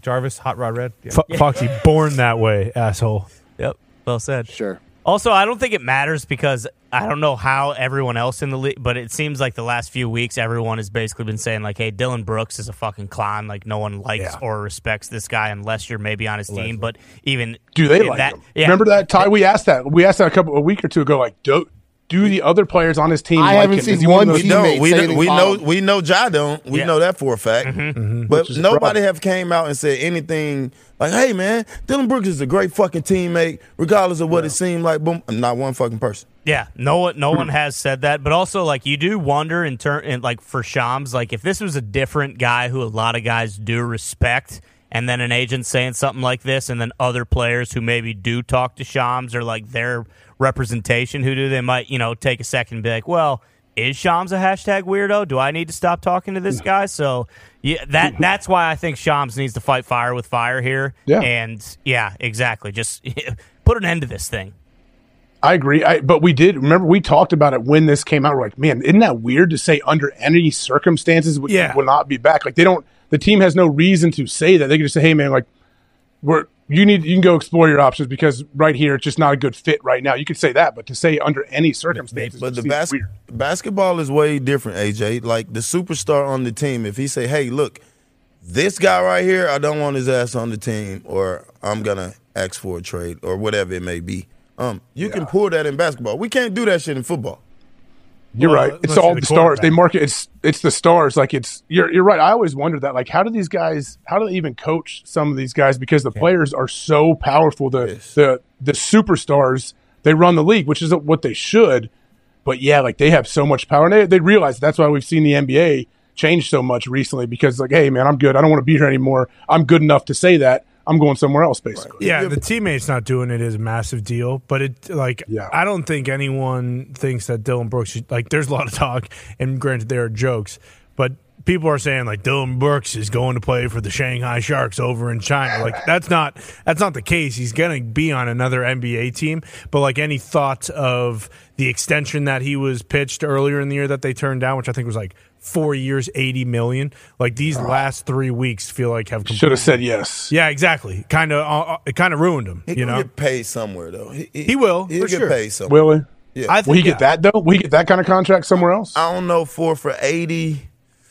What kind of player is he? I don't honestly. He he came up He- on my radar late later than most people. gritty. Is he normally a scorer? What's he normally do? No, No, He's he's, a yeah. He's a yeah. He's He's, a defensive Smaller. guy. he's like a Smaller Burfict. Oh, okay. Well, I tell you what though. But Burfict, Vontaze- Burfict was a Vontaze superstar. will make twenty tackles though. Yeah, Vontaze yeah. will make. He has a lot of production. Yeah, that's what I'm saying. This guy is going to make a lot of production on the defense side of the ball. Now, if you ask Okay. him to score 12 or more points, yeah. uh, that's not what he's he's there for. Well, the thing with Dillon Brooks too, it feels like he was leaning into being the heel, right? Like he said, "I poke bears," which I don't, I don't know if Mm-hmm. Anybody. then he stopped. Then he didn't talk to the media stopped, afterwards. yeah. Though that's what I, I struggle with that because you talk and talk and talk, and then when you duck the media, not once but a couple times, I understand wanting to duck the media. I understand you don't want to do it, But when you kind of put yourself out there, I feel like you kind of have to answer those questions. And Bron never scored 40. Like, realistically, he could True. have got back on there, like, what? Still Yeah. hasn't scored 40 on me, bitch. Uh, I mean, well, I You're said right. I poke bears, and I only respect him until they score 40. Maybe he was worried he was going to fight the media. Like AJ didn't wasn't that you in the corner of the locker room the one time when you were sitting down with your towel on and you tried fighting that reporter potentially? Oh yeah, and then uh, after that sack, he flipped off all the media members. yeah. That that's who he was telling to go fuck themselves. Well, no, but uh, Pac Man, I think uh, I don't know if you remember this, Pac. You were Smile on Pac's face. Pac was um, getting interviewed after an away game I somewhere. was The year I was in the this Bengals. The it was my favorite. interview. And for some reason, they did a live interview in the locker room with Pac shortly after the game. And in the background, I think Andrew Whitworth, his his little cakes were on air. They got they got his butt cheeks on camera, and guys were changing stuff. And it's and I'm like, how do you go live from the locker room? I remember Whit was pissed. I think. And you remember that, Pac? Yeah, I do. Um, Do you, did you know at the moment that there was naked dudes behind you on camera? I didn't know at the moment, but it it was it was like that, and it, they actually aired the shit on TV. Yeah, that's wild. Which cheeks were on fucking TV? I think Whitworth was, and I talked to Whitworth. Eifert. Came out. I, I remember talking to Eifert afterwards. Eifert's like, "Man, if I would have known that, I would have. I would put a towel up top and walked his dong out all over the place on that thing." Well, was that the week before or after you did the sit and gum trick to all the reporters when they were at your locker? I can't remember. to the reporters, can you imagine? You get put in jail if you did that. Back No, then, probably not. No, because you were just doing Hawk. you were just doing locker room stuff in the locker room. They just happened to be in there. Is that how it works? Is- I think I'm so. good then. Oh my Locker room prank. That's what I thought. Just do you explain? Did you explain what the bubblegum trick is tied to someone that might not know? Yeah, classic sit and gum trick is uh, where you know you just kind of like maybe after you've taken a shower, so uh, your your nutsack has a little more elasticity because of the Hanging a hot water. little bit. Yeah, exactly, hanging a tiny bit. Uh, and you go down, and right when you sit down, go, oh shit, satin gum, and then you kind of just pinch a piece of your nutsack and, and stick it to your leg and Yeah. bring it out like you sat in you know a, a big pile of bubblicious or something. Yeah, kind of like when Johnny Knoxville uh, did the bad grandpa uh, bit, and he had Right. one of his nuts hanging out of his Oh, short yeah. shorts. exactly. It's similar to that. AJ and I were actually talking about this uh, last week, and he's like, "Ty always says that, but he's wrong. I was more of a Batwing guy." oh sure, So- sure. Really? Yeah. I need to know what that one is. Uh, you same thing, you know, testicles, and you just fucking pull it as as wide as you can. It looks like a Batwing. Okay? See, when we were at the Super The Bowl, fuck? AJ That told me no, he was. a I don't big, know what that is. He told me he was a big goat guy. He said, "I always do Yeah, goat. goat. That's how I get Goat people." and cheeseburger. AJ, You guys did. are sick. I don't know what any What of these the hell is cheeseburger? What the hell's Oh, going on right now? You've never What are seen you guys a doing? Man, your guys in locker rooms didn't live. Um, What the hell is the goat? I I have tell you no what, our clue. locker room did not do though. What those pictures that you sent me yesterday of Oktoberfest, what they were doing. Should we call Bobby and Somebody- ask him? Somebody did send me pictures. I actually haven't clicked on the videos to see guys doing coke off other dudes' dongs. Is that what it is in the videos you sent me? Apparently, uh, people do fake cocaine in Oktoberfest. I did not know this until after Why? the show yesterday. Why? Because how can you tell if it's real or fake? So then everybody's doing blow, and you don't know which ones are actually doing blow. Yeah, there's some kind of like fake Oh, cocaine that's that's legal that um, people are like going crazy for over there, and I think that is part of the reason. Is like, hey, this is the this is the legal stuff. You can't now. Granted, I'm sniffing it off this guy's dong, so maybe you, you know in, indecent exposure, but you can't get me for doing coke because it's the legal stuff. But is it illegal to be snorting even a legal substance off the shaft of another person? At Oktoberfest, you tell me. it I think yeah. anything goes at October. You tell me, God. That's good. I mean, you're gonna be you're gonna be at the Derby this weekend, so you tell me. Yeah. I told you I'll have my eyes peeled. If I see that, I'll take. I'll snap a few pics and send them right to you guys. Please do. How, how many cigars are you taking? Oh, I got multiple bags, two or three Ziplocs full. I had to get. You know, I'm. That's kind of what I. That's what I bring to the table. Cigars for everybody. And I want to make sure I have enough for myself. Are you wearing a full white suit? Nah, no. Will there No, be a I'm point where you take the kids to the Kentucky Derby, or does this feel like kind of a you and Lady Hawk thing going forward? No, this is just a dudes thing right now for this one. Really? A couple years ago, a couple Dudes years ago, out? was, it was a girls thing. Uh, but yeah, this one is just just dudes right now. No, I don't know if my kids will ever make it to the Derby. Do you know what you're going to say to like Sauce Gardner and Garrett Wilson? Because you said you were nervous to meet them. I don't know if they're going. Are they going to be there? I don't know. I, I We'll mean, see. I assume. assume so. New best friend. Come on. I'm not sure. I'm not sure exactly if they are. I don't know if I'm going to be around them. Is I would love to meet those gonna be there? Big fan. And that's not what Uh, you said. Nick Nick was just in Germany with all of his kids. Man, that's a hell of a flight to take your kids on. Yeah, you said, but you you just said you can't wait to meet them. The other day, you were pretty pissed that Sauce was going to the Knicks game with Rodgers. and you didn't get Oh, I see what you're trying to do. yeah, come on, Aaron. Why can't I would have flown in and gone to the game? Yeah, Yeah, exactly. That's, That's bingo. It's exactly what Yeah. you said. you were. Do they just keep those seats open for them? Yeah, I don't know. Like, who would have used them if Aaron and Sauce didn't use those two next to Turtle? Billy Gardell. Yep, probably. You're right. That's true. Woody Allen. Woody. Yep. Woody Allen. Jerry Seinfeld. Yep. Jer. Jared likes the Mets. He does like the Mets. Yeah, that was a basketball game. Yeah, bas- yeah, Knicks play basketball. Yeah, I know. I don't think Jared's a Knicks guy though. What? To be honest, all in all the episodes, he I don't know if he did. Yeah, you're. I think you might be right. I am. I've never seen. I've, I've only seen a few episodes of Seinfeld, but I just hear him talking about the Mets. I don't think he likes basketball. Leno might have been there. Jay.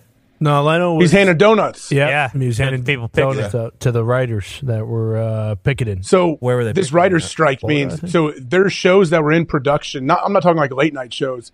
Let's say there was a show that they're filming in production. Do those all shut down right now? I believe so. Yes. Some of them that uh, have the scripts finished, like Game of Thrones, they are continuing to film and finish the season. 'cause Like the Game of Thrones is done. still going on. Yeah, that Uh, new House of the Targaryen Dragon. Yeah, Oh wow! Remember? Z? Will you let me know when old Bob's potted up? Uh, we have him on right now. Oh, okay. Here we go, guys. Obviously, we've all been waiting for this. Friend of the program, friend of the show, my buddy for many, many years. Please welcome Mr. Bobby Carpenter. Yeah! General. Here we go in 4K. What's up, Bob? How you doing? Oh, geez, I don't know why the, the reception's so bad here, man. I apologize, but uh, hopefully you guys are doing good. I mean, how's the writing for the show? We got to call. Well, it sounds like uh, we might have to call drop Yeah, you and, and it call just got right bad. back. I'll, I'll call him back. Was he boozed Yeah, up just or is got- the reception just bad? yeah, I couldn't tell. That's what I mean. That was my next question, Bob. I was going to say, you know, I don't know what's going on. Well, it's they- Thursday, right? Feels like Friday. yeah, it's Thursday. Yeah, you said Friday, but that's fine. Uh, No, I said feels like Friday. No, oh, at start of the show. Start of though, the you show. said it was Friday, May fourth, but Um, you know. oh, I did. Ooh, did. May the fourth be with you guys. Hey, May the Fourth And you be as with well. Uh, didn't you say the sometimes uh, Shocker. Bob Carpenter will spill a couple whiskey sours on his phone and then his camera acts all weird like it just was? I don't know. Maybe it's possible. I, I thought Did that happen, Con I thought he Man? told us that. Z, whenever you get him back, you can just pop that pop Bob right back up. He knows what the deal is here. We're calling him back again. General looks you're- good though. He's Have you guys working ever? out.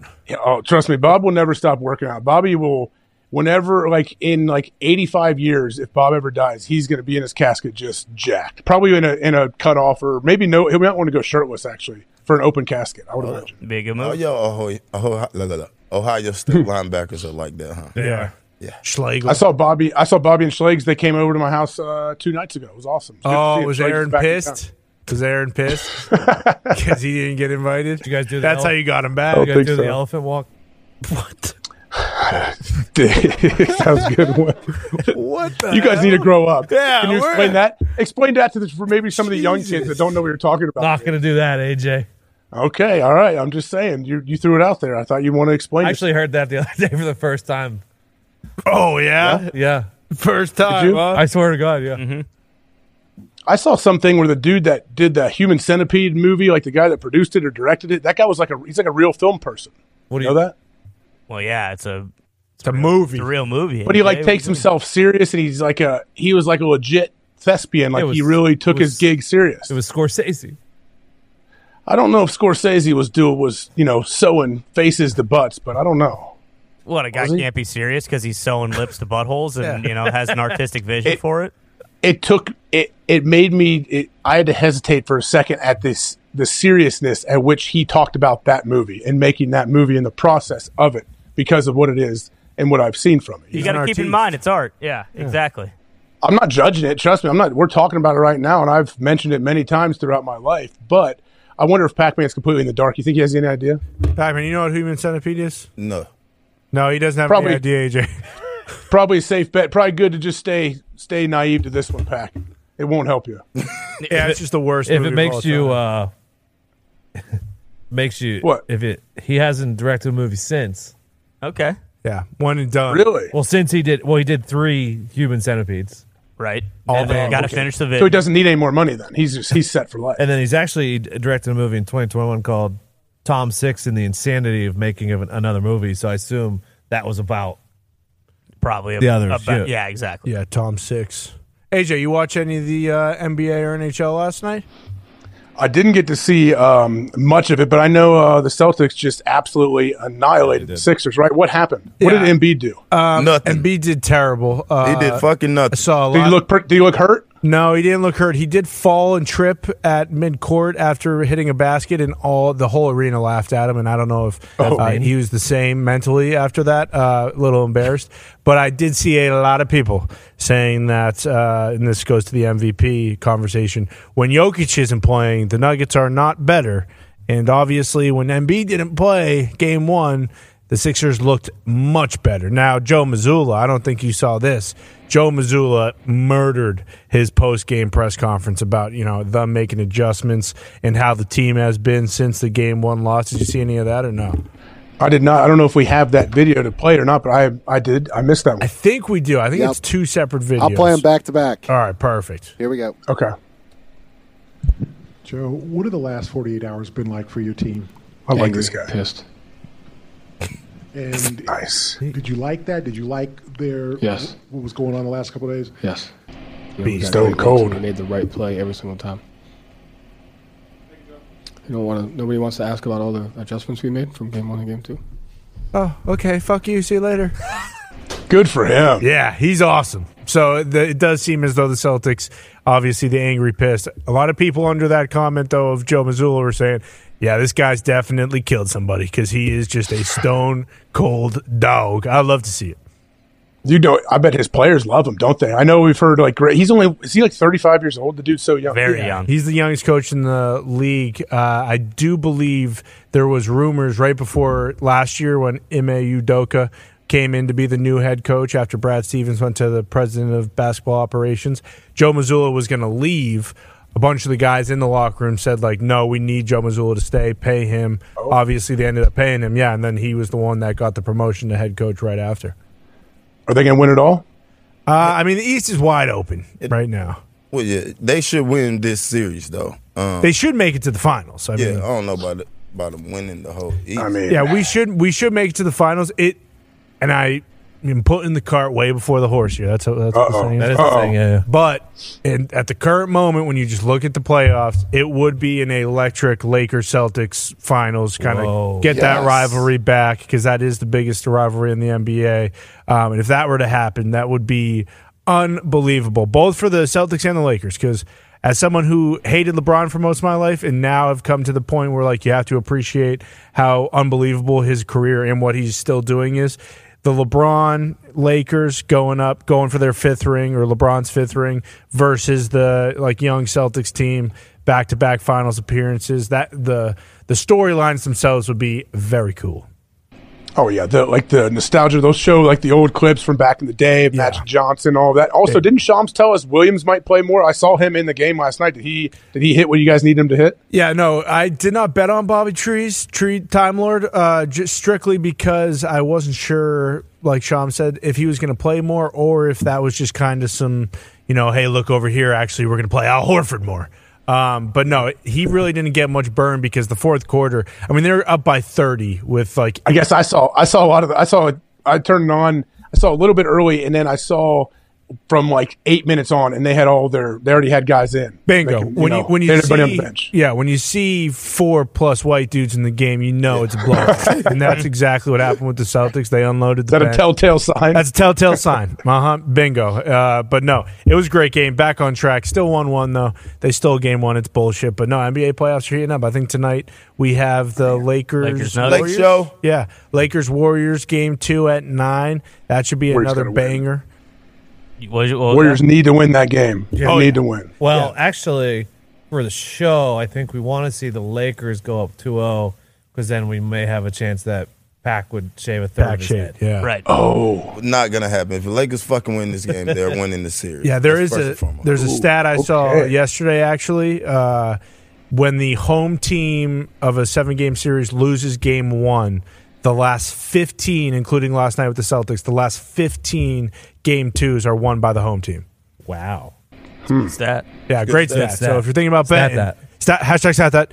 Uh, if you're thinking about betting I mean, Warriors would be perfect. Or the other, the opposite is due. You know, some people might make that argument as well. You're right. Well, this it's What about that's You're gonna good, be a- Pac. That's gonna be a good game. I don't think if Anthony Davis can play the way he fucking played the first game with his dick down, right? With, his dick down. dick that's out. you said. You know what I mean? Um, because nobody can guard his bit. Nobody can guard him in this series. It don't matter who you can go and pick one of them, whoever you want to put on him. Now one of them can guard him. If he fucking play with his dick out, this series is gonna be really good for the Lakers. Yeah, I do wonder though.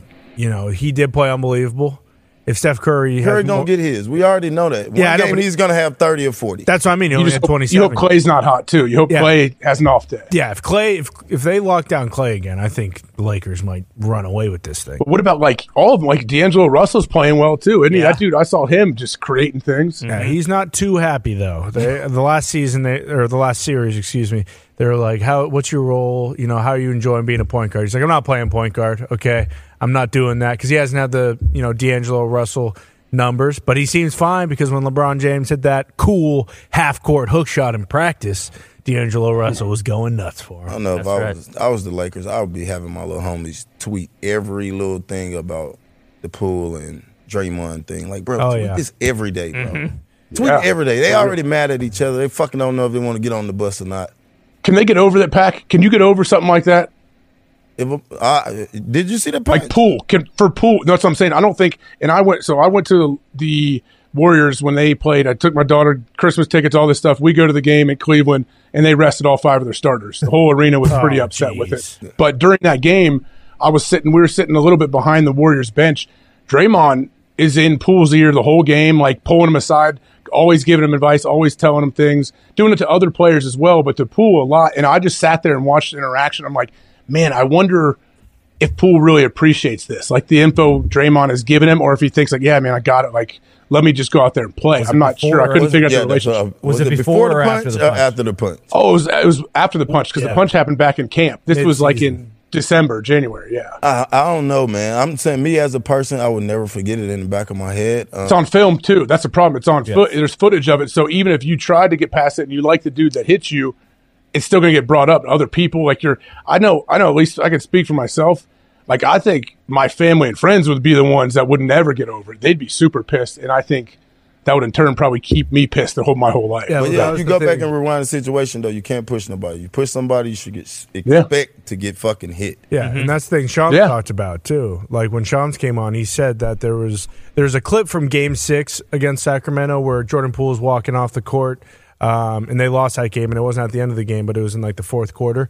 Um, and he's walking off the court, and Draymond goes to say something to him, and Jordan Poole basically fucking dips and rips him, tells him to see you later. Steph Curry probably 30 seconds later comes over like hey you gotta fucking listen to these guys like you can't just act like a huge prick because you got knocked the fuck out in august or whatever Yeah. the hell it was and then shams mentioned they had that players only meeting before game seven where steph curry was like hey this is the playoffs. This is the basketball that matters. Everyone needs to kind of put their shit aside, not just pull all the young guys who wanted to get more, you know, burn. Like he mentioned, Kuminga and I think Donte DiVincenzo. They kind of had that meeting, and then we'll, I mean, we'll see what happens. But uh, clearly, it didn't work. I think what Pac one. said though is, is pretty accurate, you know, because like he, like you mentioned, like he he got publicly humiliated. I mean, that's what everyone was talking about afterwards, and it's like makes it way worse. The fact that it's Yeah, on film and we sure. can see it and it's there forever, that just makes it that much harder. I think for myself personally, if I was in that situation, to move on from it. I think. Yeah, and he could probably put it aside in terms of like, hey, we're in the same locker room. Like, you're Yeah, obviously going to be here. I'm going to be here. But personally, I hate your fucking guts. I don't want anything to do with you off the court. I don't need you grabbing me and like, you know, trying to be all buddy buddy with me. Like, everyone knows our shared history together. Like, so you don't need to like try to save face and act like my big brother now after everything that's happened. And I think that's the biggest thing. Like, um, I got my ass whooped when I fought Bobby Lang the last time, but that was a different fight. Yeah. It wasn't my guy that a guy that I'm seeing every day. That's supposed to be a big brother. That's supposed to be a, a, a, a captain, Like a vet um, in the room. A vet. Um, so every day that that's gonna go play a picture in his head. I don't give a fuck if it's playoffs or not. You can have a team meeting um, with Steph. Mm-hmm. Of course, he know what he got to do. He signed up for it this year, but I don't think this is gonna last too much longer. No, and I don't know how long Draymond's contract is. but Well- they they just signed Poole to like a Yeah. 150, 140 million dollar deal. Everyone And thinks Poole he's knows going to the Lakers this offseason. That's what everyone Oh, thinks. Draymond? Yeah, yeah, because Draymond asked like the that. Lakers, or sorry, he asked the Warriors if he could leave their. Uh, kind Played in Portland, They're playing in Portland. Yeah, Yep. if they could leave Portland to go and to go to the Lakers game where LeBron set the record for most career points, and they were like, "No, can't do that." He really asked that. yeah, yep, What? yeah, mm-hmm. nuts. People, That, I mean, Steve Kerr. Good luck, Steve Kerr, trying to keep all of that together. Like the the generational thing of these young guys that are really good players coming in, and then these old savvy vets that have won multiple championships.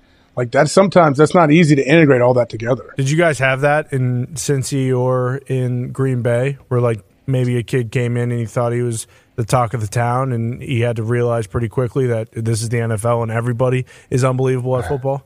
Oh yeah, yeah. Of course you're gonna Yeah. do that, but like, But if they can play though, Pac, you know, if they can play and they could they could talk as much as they want. If they go make plays, guys are going to respect it and be fine. Right. Like you got to make plays to talk shit though. Like Sure. it's hard to just come in. And, I don't. Like that's a big difference from basketball and football. In football, like the younger guys, the rookies, you you gonna talk shit, but you gonna have to tone it down because these grown mans and they set up certain shit where they can knock your ass down. Yeah, yeah. You get what I'm saying? Uh-huh. So you, you the respect level is a whole lot different. I think as far as the younger guys in football than the younger guys in basketball. I think it's also probably much different. Like getting humbled by like if someone dunks on you, as opposed to like getting your fucking ass knocked out on national TV when fucking thirty million people are watching. Like that's a little bit different than like, oh yeah, I got dunked on on that possession, but I still I still scored you know twenty five points and had a good game. Like it's the it's much different. Well, and for you guys too, when if, when you were a, a rookie, was it the opposite? Where I mean, obviously both of you were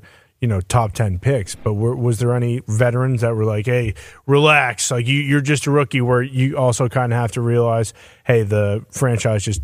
Took me to be a franchise player. Like, was were there vets that you kind of had to not show up, but kind of put on for just so they could, you know, shut the fuck up about whatever they were telling you guys? Aber and fucking Keith Bulluck. I, of course, I told Aber shut the fuck. Yeah, but you love Keith Bulluck. but I love Keith Bulluck. But I told Keith at first, I'm like, yo, shut up, bro. Fucking first defensive player pick. Shut the fuck up. Yeah. Because he was adamant about me doing st- stuff stuff certain ways. I'm like, bro, I'm not doing that, bro. Yeah. I'm wearing Air Force Ones to practice. If you want to go out there and wear your cleats, you wear your cleats. And like we we we feel out about that a lot. But Coach Fisher was like, hey, do what you want to do. Just make sure you work hard. Okay. So yeah, but Keith was like that. Keith was so dun, dun, dun, dun, dun, dun, dun, and like I wasn't going for it. I, I'm like I'm doing it my way, Keith. Mm-hmm. Like you can't tell me how to do shit Yes. that you ain't been telling me my whole fucking life. I'm not listening to you. And then when, at what point were you were you guys? I never listened to him. Yeah, but you still had a ton of respect. Like you still Yeah. speak about him like he like he's awesome. Did it ever turn? Was like Keith ever just like, all right, you know what, Pac Man's right. Was there a time in the season maybe Oh. where you had an unbelievable game and Keith was like, okay, never mind, do your thing. Well, I don't think he realized how good I was at first. I, you know, Yeah. a lot of people like he probably never seen me play until he seen me catch a ball in practice with some Air Force Sure. Ones on. So Yeah. I know he think, oh, this fucking little kid from West Virginia think he all this shit. Everybody thinks they all that. You know how it's saying. Yeah. Out of the out of the draft is gonna be what two superstars, three superstars. Bingo. The rest of them gonna be bust. And um, but until we play fucking that Philly game, I think is when I won them over. Remember I told you that late night I had that Uh-huh. 72 yard return, Mhm. return, and um, I was late for curfew that night, which I stayed out all night. Um, and I had that, that return, and I looked at Keith. I said, I threw up. He was like. I'm like, "Yo, all right, fuck it, let's go do it again. And he was like, "This motherfucker here is different." So, Yeah, yeah. I think Nice. that This was one the- right here? Yeah, this one right here. Um, I think that's when I won over Keith respect, and like I had a lot of respect for him too because he was a, a linebacker, star linebacker that was playing on special teams for me. But yeah, this was a hell of a night right here before this night. I should say. Do they? How do you? How do you evade uh, bed check and everything? Um, me and Fisher had a, a certain relationship. I would say nice, and um, nice. Wherever I went, I had security though. But Fisher was good to me, man. And that's I was spoiled, bro. Fisher spoiled me.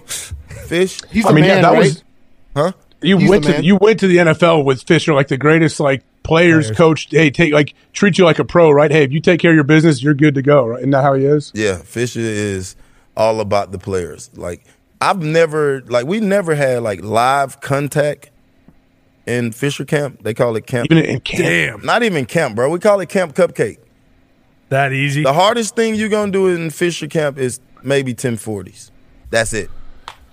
Man, damn. Was Big Well, yeah, we used to hear stories. We hear stories about Fisher and you get what you guys did in Tennessee, and people are like, "Oh man, that sounds amazing." We're in the middle of like our third, you know, third two a day in a row with full pads. Yeah, like our, our third two a day Fisher be like, all right, we're going fishing at the lake. Everybody bring That's your rod unreal. Shit. Yeah. You play with Donnie Nickey there? Yeah, Dirty Nickel was my one of my favorite Oh. teammates. He would run through a fucking wall on special teams, man. Donnie, you Donnie was the king of like knocking himself out. Like Yeah. I played with him in college for a year, and he was a state. Donnie, first off, can fly, Yeah. big old arms, super athletic, crazy as can be, and an absolute granite head, and was never scared to throw that thing around. I love Donnie, man. Was Big Mike a player's coach? He is, right? But you still he still He kind is. of made you guys get West- after it. Tough nose, Western Pan. Yeah, he was like I, I like how Big Mike r- runs a, a program. He um it was definitely physical. It, it kind of changed. His first year as a head coach was my first year. I got drafted right when he came in Yeah. as head coach. And I've joked, I've told you on here. He joked later on, years down the road, like, "Oh, I should have been put in jail. How I practice you my first couple years here, guys." Like how we, you know, we, we came out of the gates hot. Like when he got the gig, like it was before the old CBA. So yeah, it was. We were we were banging a decent amount, and I don't know. I mean, it worked for us. We I didn't. That's all I knew. So luckily, I didn't know any other. We hear stories of places that didn't hit much and didn't do much, but yeah, we kept it up throughout the year. Well, and AJ, didn't you say like I think you've mentioned this like a, several times? You're welcome to the NFL moment. You know, you walk in, obviously acting like you're the cock of the walk, and the gravedigger uh, Gilbert Brown wouldn't let you sit at the defensive table. Right, wouldn't let you sit down and eat with the defensive guys. So you had to go sit by yourself. and you're like, oh wow, I'm I'm not big bad AJ Hawk from Ohio State. Yeah. I'm just Gary another kid." Moment. Exactly. Yeah. Yeah. Hey Ray, this is a defensive table. Mm-hmm. You're right. Gravedigger was there. He he wasn't on the team anymore. He left the team like maybe five six years before he was retired from the NFL. He's still And he came back. He came back into the lunchroom and he saw me sit with the defense and he just hit me in the back of the head. So I had to go take a knee in the corner and finish my lunch. Yeah, my little sloppy joes or whatever I was eating. That's Yeah. right. Well, and Yeah. how's how's Marvin for both of you guys? Because Marvin seems Marvin. like He was a player's coach, he- yeah, he seems like kind of the combination of the two, almost Fisher and Big Mike. Marv's a father figure to a lot of people. I feel like. Well, don't you think that, Pac? Yeah, but he worked the shit out of us. Oh yeah, yeah. Marv was he was great. I I, I really enjoyed Marv. I I don't know. I, I'm sure you did too. But man, he is Marv's a really really good dude. Uh, He really is. I noticed that from from the jump with him. I mean, I still I still keep in contact with him. I was only there a year, and the guy's awesome. Mark, I, like father figure. He really care about the players. Um, but he gonna work the shit out of you. You gonna practice, and you gonna practice outside. Damn. Well, there was no option to practice Next to the Oh, gravel, next to that gravel plant. Yeah, with the smoke coming over, AJ. Yeah, no one ever got hurt from that gravel. There was never a time where someone caught a pass and like tripped on a, a massive boulder or something. Some days maybe we couldn't breathe. I don't think nobody got hurt though. Jeez. Yeah, I mean that's maybe maybe Pac. When you were there, you were the longer than me. Anyone ever get hit by a car crossing that main road going to practice? nah, nah. What a come up for surprising. Cincy, though. I mean, Cincy's now every year we're gonna have to talk about him like a Super Bowl contender. and Yeah. Well, they are. to- They Oh, are. absolutely. They have been. Yeah, yeah, yeah. Have you been there? Have they improved? Uh, what do they call it? Oh, uh, yeah. AJ, their restaurant. Oh yeah. Yeah, um, The new restaurant. Yeah, they- yep, my first year there was when the new restaurant went in. Yeah. AJ, guess what? They putting a, a fucking nursery in, huh? Oh. nursery Whoa. for, for the players. That's because that NFLPA thing for changed the, stuff. for the players' uh, uh, uh, kids. So Oh, like during- during games and post game and all that. during the game and during the day while they're at practice, which is pretty What? sweet. Yeah. You could bring your kid in. They could like In the babysitters. morning, they got a whole daycare center just for the players, um, where you can check your kids in, check them out when you get ready to go. I think that's pretty sweet. Yeah, Uh, that's- of course we that's know about the bubble, but Joe Burrow is getting a lot of things changed. I ain't gonna just say Joe Burrow, but shit, Joe Burrow getting Yeah, a lot of things changed over there. And man. that NFLPA uh, Report card. report card. Like Yeah. everyone talks about it. Everyone's making changes. I wish they had that fucking report card when we was out because I think that plays a big factor in people changing things. Because now that we say, oh, all these places, places got F F F F Yeah. F F F F Yeah. F F F F F F A B B B B A A A A. I think the owners look at that, and that's a big like.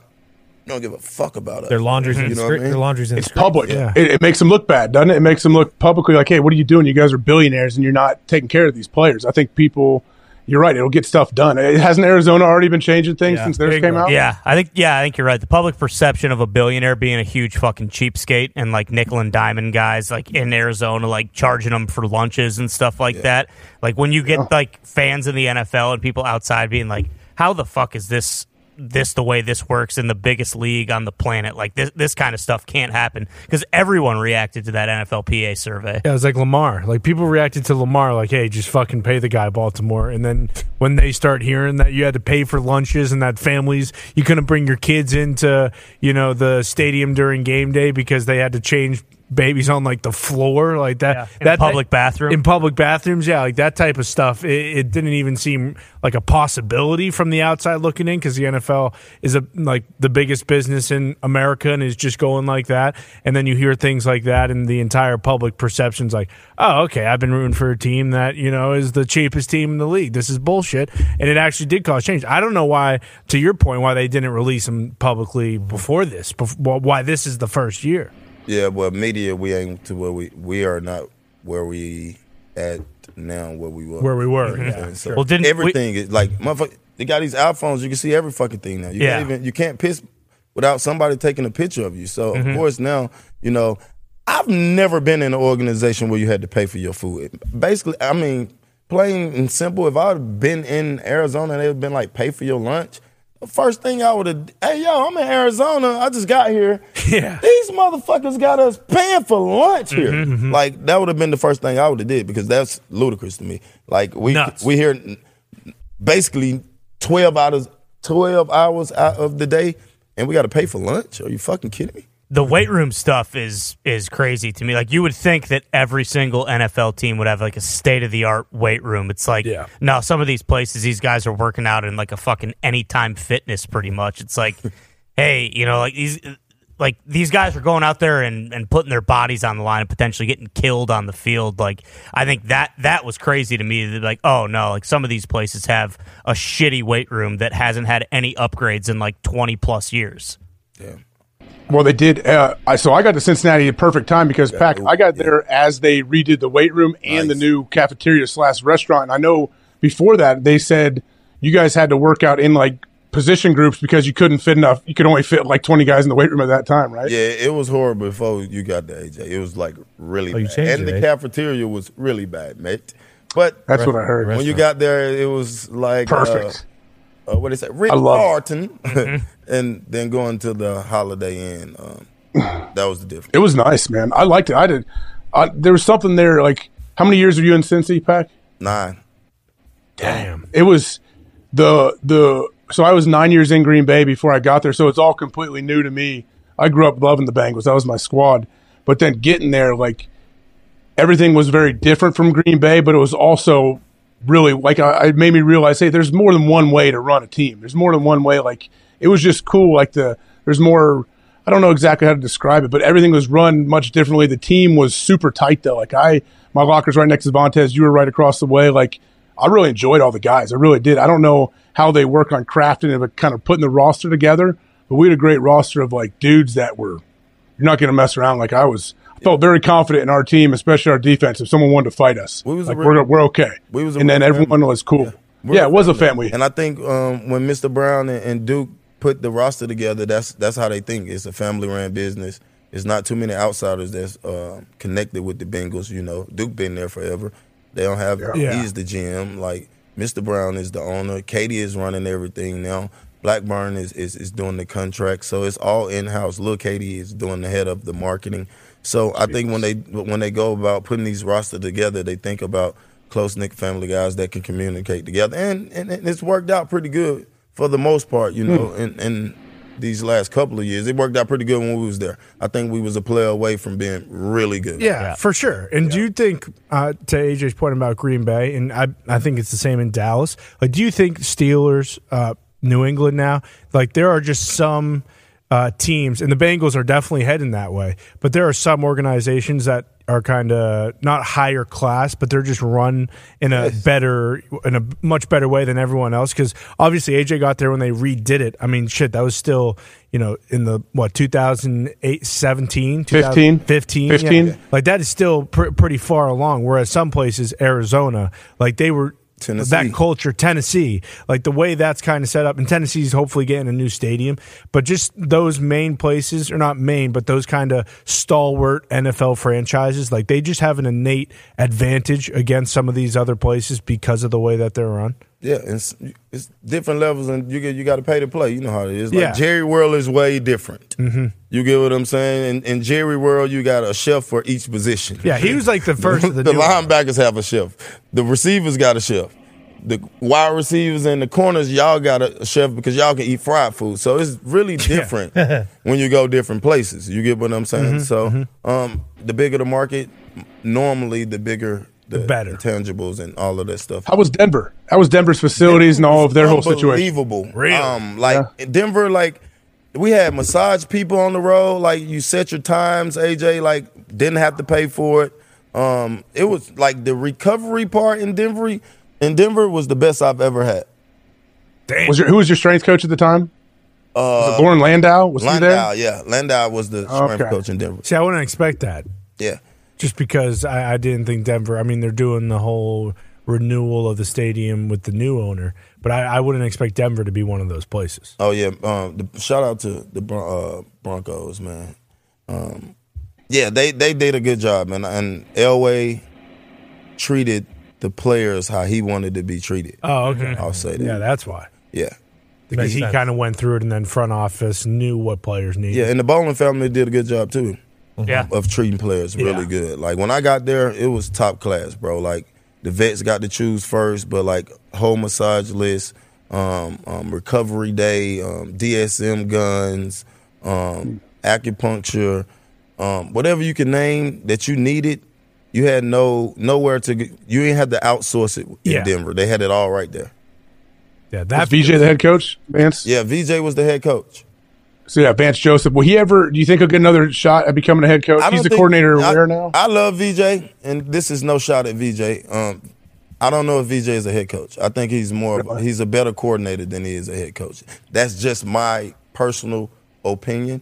Um, and yeah, I stand on that. Yeah, that's not a he was yeah he was the DB coach when I was in Cincy, and I always yeah I went to VJ every day for different questions about the defense and scheme, and he was just he was cool. I was glad he got this opportunity, but then obviously it didn't work out. He's still doing well. He's, still back in Denver He was now. Yeah, he's back. Yeah, he's back in Denver as a Yeah, coordinator. coordinator, Wow. Yeah, Well, we've Smart talked guy, man. We've Play- talked about this Yeah, yeah. too, like multiple times. It seems like just where the NFL's at now. If you're not like a DeMeco Ryans, where it's like you're an up and coming, Yes. you know, defensive guy who's never got a crack at it before, like.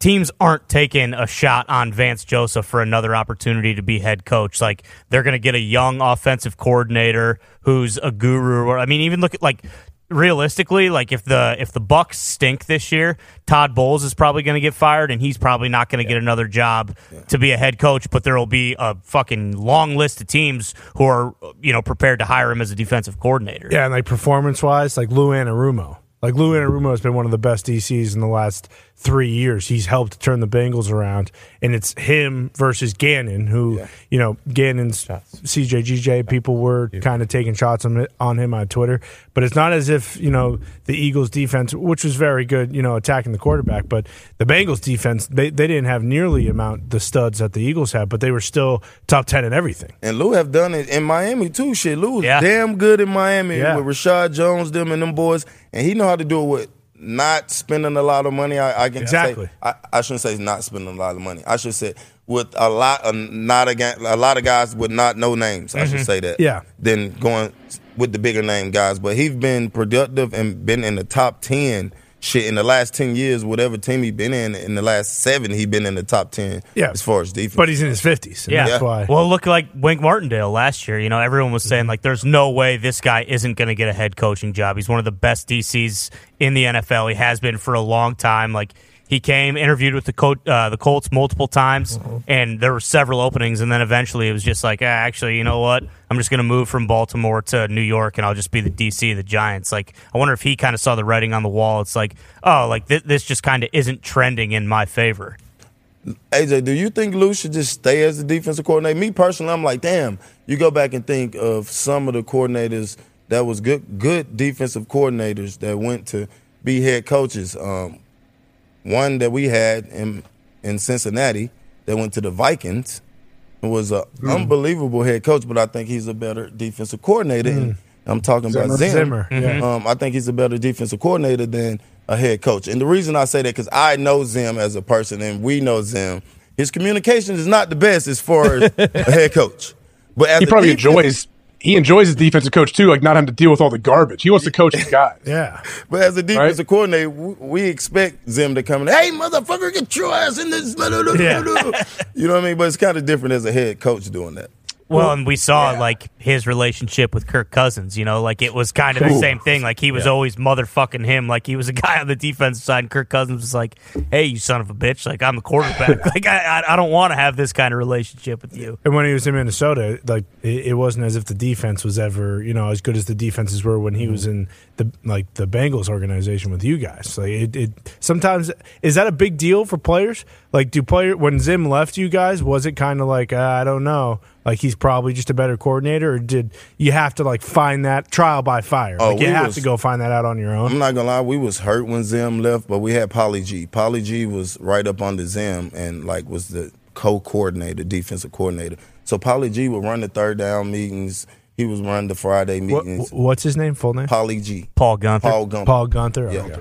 Um, he would run the third down meetings and, and all of the fourth, fourth, fourth down meetings, the Friday meetings. So we was kind of comfort- comfortable with Polly G. Yeah. But the respect level that we had for Zim as a defense was way higher because he he just he, he didn't he was no nonsense and he would treat everybody the fucking same Hmm.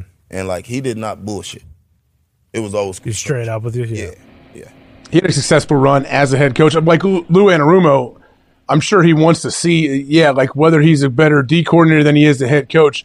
He's still like every coach. You want all your coaches to aspire to become a head coach, Yes. right? I would imagine he wants to at least until he does it. He doesn't truly know, like, hey, what would it be like to run an NFL team again? There's always a chance though too. Like these defensive guys, they go coach for a couple years or whatever, and then if they do go back to being a DC and they're on great teams, no one's gonna remember that. Like Dick LeBeau was a head coach for two years. I don't think anybody remembers that. Like they'll always remember him being the defense coordinator for the Steelers. Yeah. Well, it's also like in terms of Anarumo, like I understand everyone said like, yeah, if you get the opportunity to go be a head coach, like you go be a head coach, but you also probably consider like, okay, I have Joe Burrow, like we have a legitimate chance to go to the Super Bowl mm-hmm. every single year for the next what ten years, and if I'm going to get a head coaching job, what I'm going to go to a team that was two and fifteen last year, we're probably going to suck you know, my first year, and we see what teams do now with head coaches in terms of like, hey, if you don't win in two years, we're gonna fucking fire you and we're gonna find someone new. So it's like, do I want to leave a great situation I have right now, go get fired, and then go be a DC in a shittier situation than I was initially? And that's the DeMeco Ryans difference with Lou. Lou is an older guy. I think we can all ag- agree on that. And DeMeco knows, like, hey, I have 10, 15 years here where I can be in Houston and I can kind of build this culture. And I can also work with some of these younger guys who are from just a completely different era of football. Where Lou is from the old guard. Like he, maybe he doesn't want to have to deal with the change of the game and especially how the like some of the players are just different from what it was when he was probably starting out as a DC. Yeah, you got to evolve. I mean, that's the thing. It- Mm-hmm. Being a defensive coach, you're already behind the eight ball when it comes to getting a head coaching gig in the NFL because it's not like the it's not the splashy thing to do. Now, DeMeco kind of was because his history as a great player for the Texans and then as a coordinator for the Niners, everyone knew of him and and had so much respect for him. But you're right, Ty. Like if you're not like a Vrabel or someone like a former player that's coaching, I think if you're a defensive guy, like you're already at the back of the line. Like you have to do something exceptional in those interviews and whatever you're doing to actually get a job. Now, defensive guys will still get head coaching gigs, but I still think for at least for the time being, like it's going to be offensive guys, offensive minded guys that are going to be in, Oh, you know yeah. first in line for those head coaching gigs. Seems like it's tough too because it's just like so much out of your control. Like we talk to a lot of these guys who end up be like, you know, Chuck says it all the time. He's like, I love coaching, and then you become a head coach, and it's like you're not running the defense anymore. You're an most administrator. You got to deal with stupid administrative stuff. Yeah, there's just mm-hmm. you just want to coach. It's like, hey, let me coach my guy. And the way the NFL is now, it's like, you know, yeah, defense is important, but it's like you who you met who you hire as an offensive coordinator and who your quarterback is is ultimately going to be whether or not you're successful. And that's what Pat has mentioned. Hiring a defensive coach and you have a successful offense, you're losing the guy who's running the offense because he's getting a head coaching job, and then you have to restart. I just saw it in New England. It sucks when your when your OC leaves and a new system gets put in place. Now, granted, not every single team is going to have a guy who's never coached offense as the offensive coordinator, but when any situation changes, it can drastically affect what is going on on the offensive side of the football, and then you know, on the other side of it too. Sometimes Doug Pederson, you know, he's a first year with Trevor Lawrence offensive guy, and they absolutely crushed it. So there, it's both sides of the sword there, but it, it is hard to justify the advantages of having a defensive head coach versus the offense because you need to have that offensive guy, especially now with how complex some offenses are. But then there are others, like Aaron has said, where a monkey could run an offense because of how simple it is, and it's just kind of knowing when to throw the football and where to throw it. Well, and head coaches will tell you guys that have taken gigs. I mean, whether they want to admit it publicly or not, a lot of it depends on what the front office is like, what the owner, how some owners want to be heavily involved and don't let the coaches do everything they want to do, and some coaches say, "Hey, I hired you. You're in control. This is what you go do your thing. I'm not going to micromanage you." I think that's a huge thing that doesn't get talked about. You got to be on the same page with all of those people in the front office, or your team is just it's going to be jumbled together with players that you probably didn't want, but these guys want, and they want to jam in the lineup, say, hey, you need to play this guy. I just drafted him, and then here you go. We're we're starting that process over again, and we're hiring new head coaches every two to three years. That where you're not a head coach, you just a do boy. Mm-hmm. Yep. And it's crazy Which, how far down not the fun. line some of these. I mean, Mike McDaniel. It's not as if he was an OC. It's not as if any, at least Yeah. me, at least, I'll speak for myself. It's not as if I knew who the fuck Mike McDaniel was before he was introduced as a head coach, even just a head coach candidate. And then you're hearing, oh shit, this is the guy who's designing all the runs for the Niners. That's insane. But the Niners don't fall off because Kyle Shanahan. Whereas in other Good point. situations, if a guy who was what was he third third tier he wasn't even the oc he was the run game coordinator mm-hmm. he, they lose that guy and then he's an unbelievable head coach and he runs the offense because of the knowledge he's got from Kyle Shanahan, and it's the same with Zac Taylor and Sean McVay. You know, it took him a couple years, but once they got a good quarterback, all of a sudden Zac Taylor's an unbelievable coach. Yeah, it's a tough gig, man. As I say all the time, it's tough to win a game in the NFL just one, let alone you have 17 regular season ones every single year. This guy has come on the program many, many times. We love having this guy on. Everyone, please welcome Mr. Dana White. Yeah! What's up, Dana? Dana, what's up? man? Sorry, Pat. Uh, Pat had a baby this morning. I don't know if you know that or not, but he had his little baby, so he has his first uh, child born. So I'm sitting in here doing this thing from Ohio. So I hope you're doing well. You in Jersey? Yeah, no, I'm in New York City, but yeah, I'm, I'm out here for the fight in Jersey. Yeah.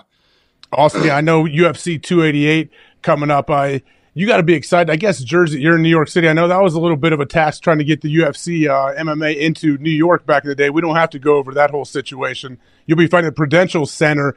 What what about this card? I guess there's a lot of different things going on. You got some people that are stepping back into the cage after taking some time off. Obviously, Henry Cejudo in the main event.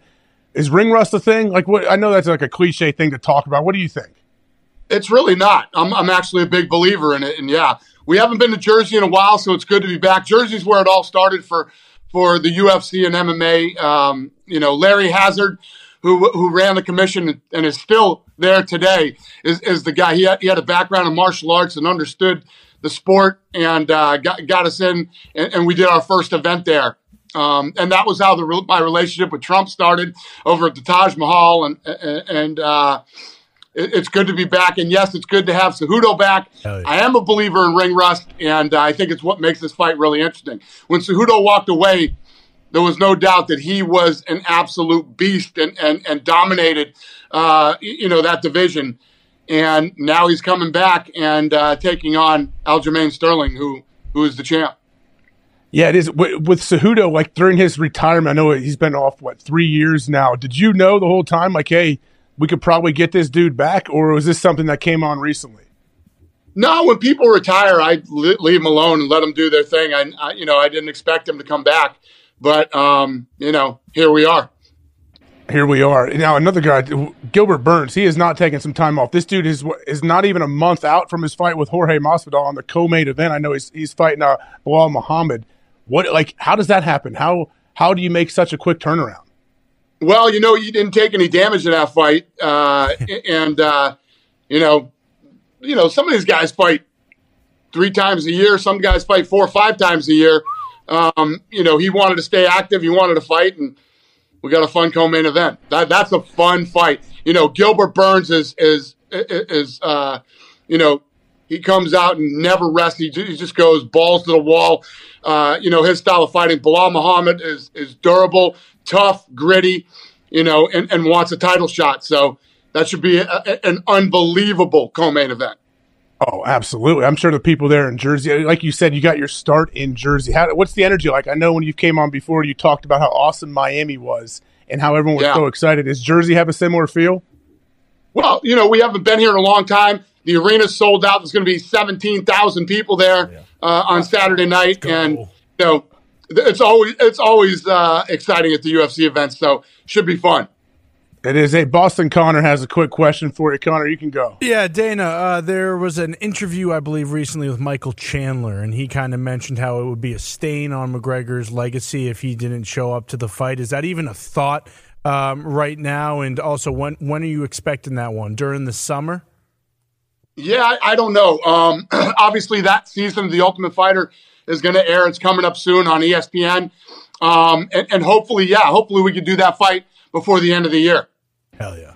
Tone Digz, you got one? Yeah, Dana. I mean, I, I let's talk about the elephant in the room. You are properly jacked right now. And, Jacked. and you've talked about it on this show, and you talked about your, your guy Gary Brecka. So it motivated Give us the me to actually reach out, and I reached out. I'm gonna I'm gonna do the test. I'm gonna do the blood test. Do we have to work out too, or do we just get properly jacked by whatever Gary tells us to do? Good for you, brother. I'm, I'm happy for you. I'm telling you right now, it'll be life changing for you. So my sister, my sister and I are complete opposites, and you know, I, I I got her the blood work done, and uh, she doesn't like to work out. I work out every day. She doesn't like to work out, and one of the things that she said she loves about Gary Brecka and what he does is it's science. It's not some guy telling you, oh, you got to do 45 minutes of cardio, you got to do this, you got to do that. And the other thing that's incredible about it is you notice a difference in 10 weeks. In 10 weeks, your, your life will begin to change. Uh, And I promise you, I, I can't wait to see your, your results and, and you to tell me how you feel. I'm excited. I'll keep up with you, Dan. Hell yeah. Dana, you said this is this is a lifestyle for you now. Like this isn't a diet. This isn't like just what you're doing for like a fad. Like this is how you are for the rest of your life. Correct? Yeah, I literally woke up this morning. We flew in last night from Vegas and landed here at like twelve thirty one in the morning in New York. Went to bed, got up this morning. I I, I found this place called Remedy in New York. Uh, they do cold plunging. I, I literally religiously cold plunge every day. I did uh, thirty seven degrees for six minutes. This Damn. Six minutes. And yeah, it's it's literally life changing. It's it's incredible, especially as you start to get older. I'm 53 now, and and uh, inflammation is basically what ends up killing us. And the Gary Brecka 10x system gets rid of all the inflammation in your body, gets your blood work perfect. You feel like you are in your 20s again. It's it's it's insane, and I recommend it for. I have no skin in this game whatsoever. I recommend everybody does it, man. It's it's it's life changing. And I lost So 40 you- pounds. Hell yeah. 40, 40 pounds, really? That much? 40 pounds. I was 236 when I started. I'm 196 now. Wow. Geez. So you, pr- I mean, that that's got to feel really good. Like, how do your knees, ankles, your joints, everything feel much better? First of all, there's no inflammation in my body whatsoever. I don't snore anymore. I don't have sleep apnea. Um, you know, I'm off all the doctor's meds that I was on. I was on blood pressure medicine, thyroid medicine, and cholesterol medicine for like 12 or 13 years. I'm not on any of that garbage anymore. Um, all I take now are supplements. I mean, I could go on for fucking two days telling you how. Jeez, that's so. You, say you're 53. I, okay, I'm. All, I'll be 40 here in probably six months. But mentally, I still feel like I'm 15, probably maybe 17. How old do you feel mentally? Like, do you feel like a 53 year old? guys my, my that's the other thing my my cognitive is is, is through the roof right now i uh you know a year ago uh, you know mentally i was not in a good place and uh it just uh, everything mentally physically emotionally I, I'm, you know my workload now is I'm taking on a lot more stuff. Me and the Fertitas are are are back together working on a, a lot of different businesses that we're building together right now. So I, I could not be in a much better place than I am right now. A lot more stuff. Don't you think as you get older, shouldn't you take a few things off the table, or you just keep ramping it up? Yeah, fuck that shit. slap league, everything. How's the old slap league? I know you've been talking about. I know you guys get crazy numbers out there. How, how's everything going with that right now? With, with what? With the power slap. With slap? Oh, it's incredible, man. Yes. We, let me let me explain something to you. So when you're talking about we do crazy numbers, like when when, when we we blow every sport out of the water, right? So our average post for a uh, a power slap video, right, is like six hundred ninety three thousand views. Damn. We're number one in all of sports. Number two is the NBA at seventy thousand views. That's how big it is. Jeez. Yeah. And so what do do you think the uh, yes, that- does the media number- understand that? That's a gigantic number. I had no idea it was that big of a separation. But does like the the old school mainstream media understand that? Do they even get what the internet is? They understand the numbers that you guys are doing? They, they do not, and I could give a shit. You know what I mean? I'm not even focused on those guys whatsoever. I, you know, uh, what I'm focused on is social media. This is like, it's going to be the, the, the first sport that was ever built on social media. That's what this thing's going to end up being. I'm getting ready to do season two um, of the reality show in Abu Dhabi. We have another fight coming up here in Vegas on May 24th. Um, that thing's going to be live and free on Rumble, and uh, and then we go to Abu Dhabi and start filming season two. The winners of season two, that you know, that do the reality show and fight in the finale, will fight the winners of season one. So, Ooh. I'm Nice. Now, Ty Schmitt has a question, but I wanted to ask you quickly about that sphere thing being built out in Vegas. I haven't been there. Is there will there ever be fights there? And what is that thing? Or is that just a concert venue? Yeah, we're looking at it. You know, U2 is opening the place. They're, I think they just added more dates too. Um, you know, it's a, it's a project that MSG is building, and we have an incredible relationship with MSG. So, yeah, we're, we're we're looking at it and talking to them right now. Looks awesome. Ty, you got something? Yeah, Dana, you mentioned Belal Muhammad, you know, potentially getting a title shot if he wins this weekend. Obviously, every division you have is just so stacked. And I know you have like the pound for pound rankings and the rankings with every single division, but how do you go about choosing like who is going to get the next title shot in terms of like who's going to be in the pecking order? And how do you kind of like keep guys happy who, you know, because I assume every guy in the top five is like, no, fuck that. I want the next title shot. I deserve the next title shot. Like, how does, how does that process go? You're absolutely right. That's exactly the way that it goes. and basically, the way that it works is, you know, anybody in the top five depends on who fought each other before, who didn't, um, and, and and who's coming off a win. Plus, a lot of it is with timing, with injuries, and and and where the event is. There's a lot of different things that that go into who gets the next title shot. But yes, they they are all over us, uh, uh, you know, nonstop dying for that for that title shot. But um, Belal has been tough. Belal stepping up and taking this fight against Gilbert Burns, and uh, he's a good guy. He's a guy we like, we respect, and uh, we'll see how this thing plays out on Saturday. Dana, a guy that I think you should try to recruit to get in the octagon, Pac Man Jones. He's in studio there. I know he has something for you. The guy can fight Pac Man. You got something for Dana? Yeah, Dana, I just want to ask you, will we ever see a Conor McGregor and a Nate Diaz fight for the people? Yeah, I, th- I think that that fight is always there. It's it, it's always out there. You know, for, for them to uh, to finish their their their uh, trilogy. Um, I don't know if we'll ever see it. I mean, uh, everybody's getting a lot older now. You know what I mean? We'll, we'll see how it plays out, though. But that that fight's always going to be there. Dana, I don't know if it's a touchy subject or whatever, but I saw some guys suspended from the power slap. Why are you guys testing these dudes for anything? Why are you guys, why is there any testing? Do you have to? Yeah. So what what we want is we- we ran toward regulation. We want to be regulated by the athletic commission, turn this into a real sport. This is the same stuff that happened with the UFC early on. That's why we ended up doing the deal with USADA. We spend seven million dollars a year with USADA on testing. We don't just do that because we want to fucking blow seven million dollars. we do it. You got to clean up the sport, and uh, you know now that we're we're sanctioned by the athletic commissions, these guys are going to test, and it's just it, it's part of what you go through in, in, in building a sport. You just have to, I guess, what make the the competitors aware of, hey, this is these are the guidelines. This is what you can and can't do if you're going to take part in our sport. Hundred percent. Yeah. Listen, th- there's there's drug testing in this thing now, so um, you know, and, and a couple of the guys if they would have said what they were doing, if they were upfront about it, you know, they would have got TUEs on it, you know. Um, but yeah, it's just listen. This is all part of uh, of building the sport. We went through the same shit with the UFC, and uh, it's just part of the deal. Yeah, TU, the therapeutic use exemption. You guys used to have that in the UFC. Is that around anymore?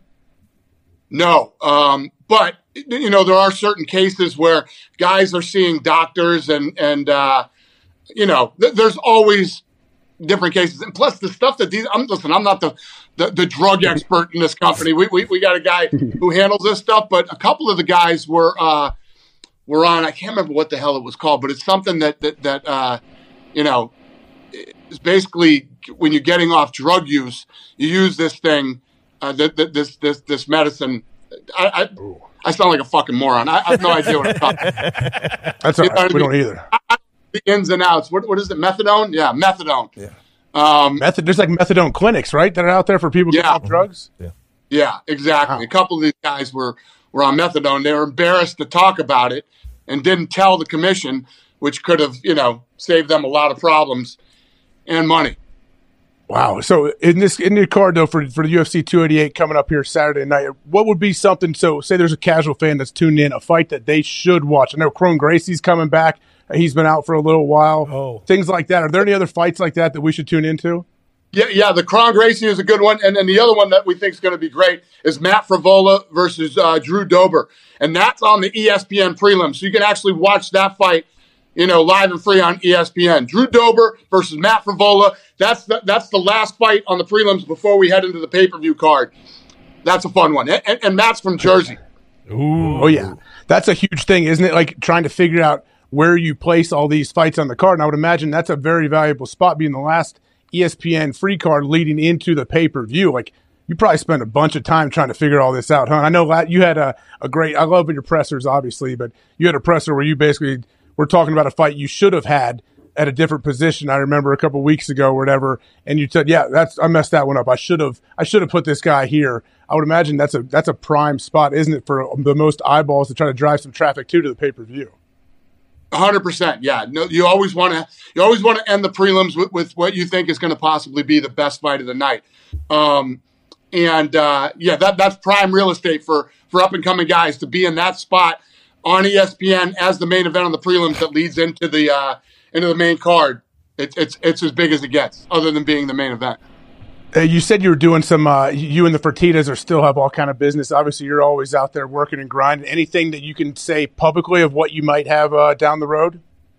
Well, we, we you know we're partners in Slap, and uh, we also own a company called Thrill One. You know ridiculousness on MTV. Oh yeah. Oh yeah. Oh yeah. Uh, we Rob Dyrdek.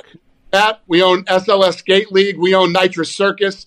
We own uh, Travis Pastrana's uh, Nitro Rally Car Racing. You know, plus we own a company called Three Square, which basically we own every volleyball tournament in America. uh, Really? And a bunch of other too. What do you guys just go around and see? Hey, that thing's cool. I'll buy that. Is that basically what you guys are doing?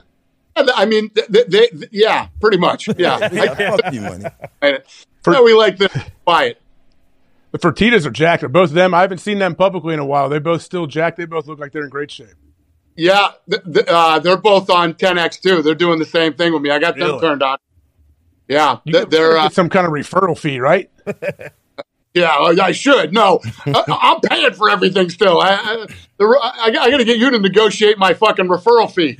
I would imagine that's all you do. Like you got, like you said, Tone Digz. He's he said he's going to change his life. You got me really questioning. I need to go get tested and figure out. I'm kind of scared of the blood test though, where he tells me you have seven days to live or whatever. That's the one thing I'm kind of worried about.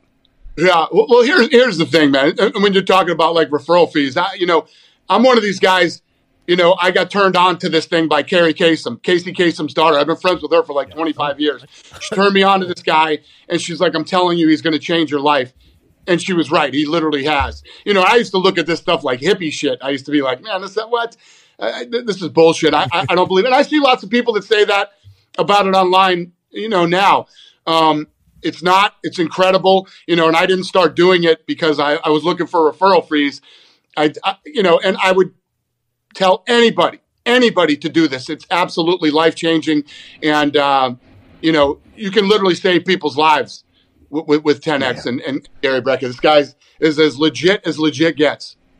Sounds amazing. He's probably he's probably a bit overwhelmed by the, the amount of traffic you have driven his way. I would imagine. Yeah, he's getting buried. He's he's yeah he's he's getting spread very thin. Man, that's awesome. Well, Dana, I can't can't thank you enough for coming on here. I know you guys have a big event going on tomorrow night, UFC 288. We will definitely be tuned in, checking out some of those awesome fights. But thank you very much. Can can I wait to talk to you again sometime, Dana? Thanks, guys, and, and congrats to Pat. Oh, and I wanted to say this too. When when you open the show, holy shit, the the stuff that he did at the WWE. I mean, I was blown away by Logan Paul. Uh, you know, you tell Logan Paul is much younger and an, and, and, and a you know a good athlete and whatever. But damn, for Pat, uh, th- that was pretty impressive. Oh yeah. Oh, he's done it every time he gets in the ring. He he does stuff that we're like, oh, I had no idea that was even possible. And he will take he'll be nine months without even getting into a ring, and then come in there and do nine backflips and you know kick people in the head and.